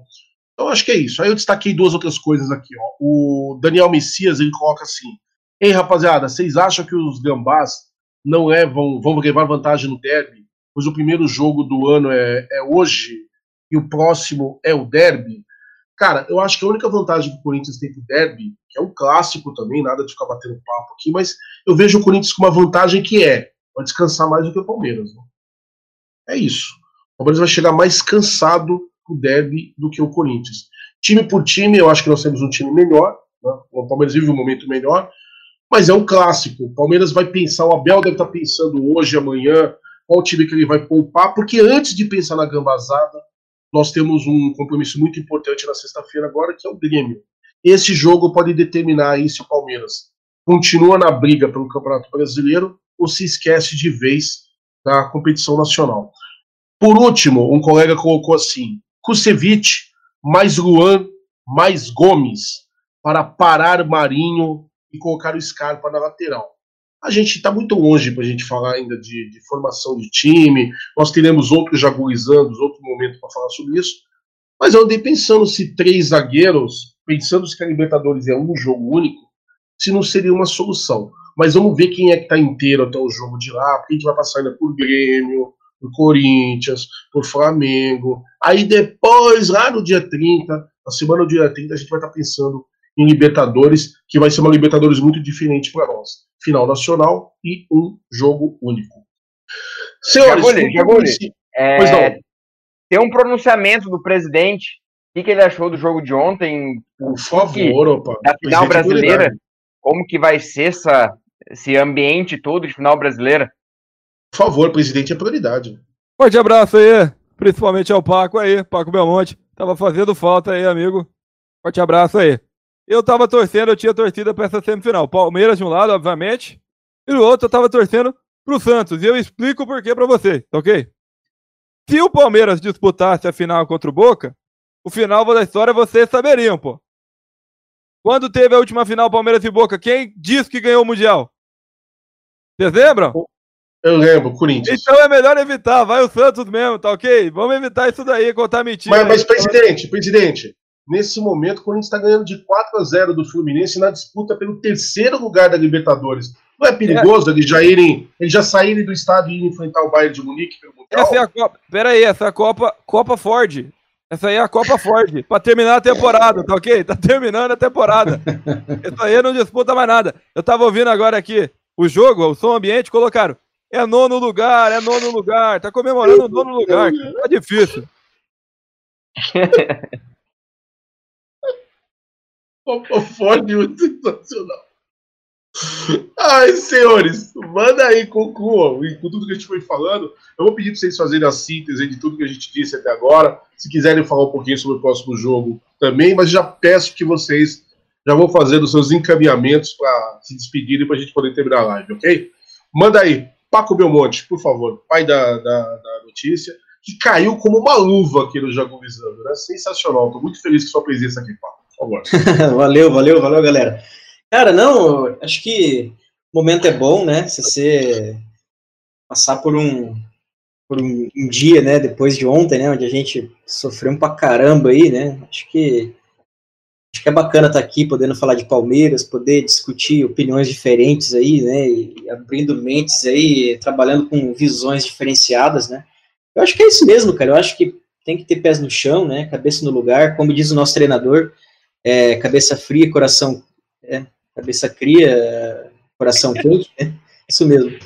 E, e vamos para cima, cara. Eu acho que tem 17 dias aí, né? Se preparar, porque não vai ser fácil, né? São 17, di- 17 dias que parecerão 17 anos, né? Vai ser bem demorado. Mas eu tenho, tenho plena convicção que o Palmeiras será campeão dessa Taça Libertadores. É, queria agradecer a todos aí por mais uma live, né? Mandar um abraço aí pro Jagulho, pros Léos, Barbieri Lustosa, Aldão Amadei, tamo junto, meus velhos. Ah, e só lembrar a galera que tá assistindo a gente aí, é, eu tive um probleminha na minha conta do Twitter ontem, dá uma, dá uma olhada lá depois, eu perdi a, perdi a conta, tô olhando no WhatsApp aqui, eu perdi a conta, cara, sigam minha nova conta aí, arroba Paco Belmonte Underline, beleza? Um abraço a todos aí, tamo junto. Não foi um certo, não foi um certo carioca que deu uma sabotada na sua conta? Não, não, foi um, da, um maluco da SPM. Segue o jogo. Vai, Barbieri.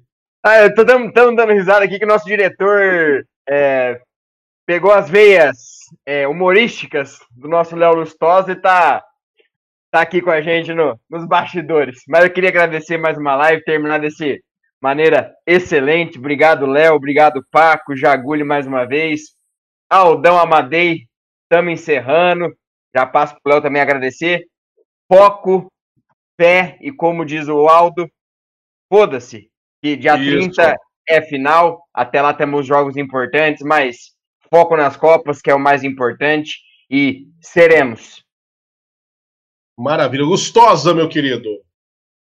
Bom, com esse ânimo final também de Aldo Amadei, animadinho hoje, é, Aldão. Ele tá, ele tá, a, esposa dele tá pedindo pra ele tomar um remédio. É isso. Ele tá ávido hoje, tá ávido. É muito. Tá Mas serelepe. vocês são muito ansiosos, viu? Vocês são muito ansiosos. Eu já tô com a minha corneta preparada pra sexta-feira. Palmeiras e Grêmio. É isso aí. Se aparecer uns titulares lá no campo, eu já vou cornetar. Tem que poupar. Tem que poupar, viu, Abel? É. Não me vem com esse de, de, de, de Portuga e coração quente que, que sexta-feira. Você vê, o palmeirense é meio louco, né, cara?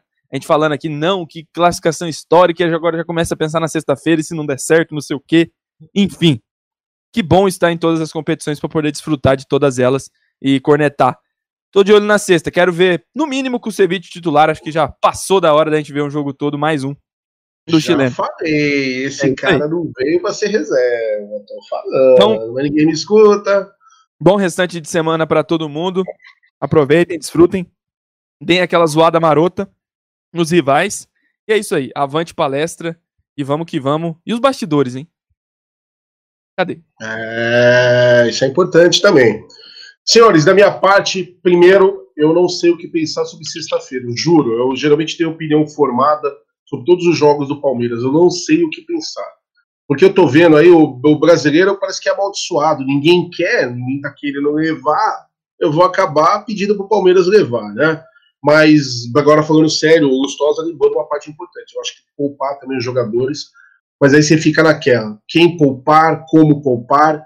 Eu vou confiar no Abel Ferreira, então nem vou falar muito sobre sexta-feira. É um jogo importante, um jogo difícil. Espero que o Palmeiras vença, óbvio, independente se vai entrar com o time A, B, C, enfim. Eu quero é vitória do Palmeiras sempre. Agradecer esses três monstros aqui, pedir desculpas para vocês mais uma vez por ter chegado atrasado, não foi negligência na live, adoro fazê-la. né? Agradecer o Léo Gustosa, Léo Barbieri, o Paco Belmonte, é sempre bacana. Tenho certeza que vocês ficaram em ótima companhia enquanto eu estive ausente. Né? Volta aí na próxima terça. Vamos falar do que aconteceu com o Palmeiras no último jogo. Aliás, nos últimos jogos, né? Porque a gente vai ter o resultado sobre a gente obteve contra o Grêmio e o resultado contra a Gambazada na segunda-feira. Segunda de semana já começa daquele jeito gostoso. E aí, o Jaguarizando retornando para terça-feira, a gente vai falar das nossas impressões aqui. Obrigado Aldão. demais a você. Opa, pode falar. Só, só despede aí que eu vou. Antes do Aldão subir uma, uma canção aí, eu tenho um áudio aqui que eu recebi do Aldão pra essa live. Vou Então eu aqui. vou fazer o seguinte: eu vou concluir, eu peço para você fechar a live, pode ser? Fechou. Maravilha. Então, agradecer a galera que participou, obrigado. Até você, rival, é muito bem-vindo. Pode ver que tem vários aí que a gente deixa falar, é só respeitar. Fazer a brincadeirinha, ó, eu acho que meu Santos vai ganhar do seu Palmeiras. Não tem problema nenhum, né? Mas eu ainda continuo pedindo para que vocês imprimam o pôster e façam a camiseta de campeão antes, que dá uma sorte, ó, fica ó, ó gostoso, bom pra caramba. Semana abençoada para todos, obrigado, amigos. E Léo Gustosa encerra aí para nós, beleza? Esse áudio eu recebi do Aldão pra essa live, mas também cabe pra, pra gente pedindo pro árbitro ontem, né, pra ele apitar. Acaba, pelo amor de Deus! Acaba, pelo amor de Deus! Acaba! Sou Palmeiras, a mancha é guerreira e o meu time é vencedor. Minha torcida é o terror, por isso eu canto e dali dali porco, e dali dali porco, e dali dali porco.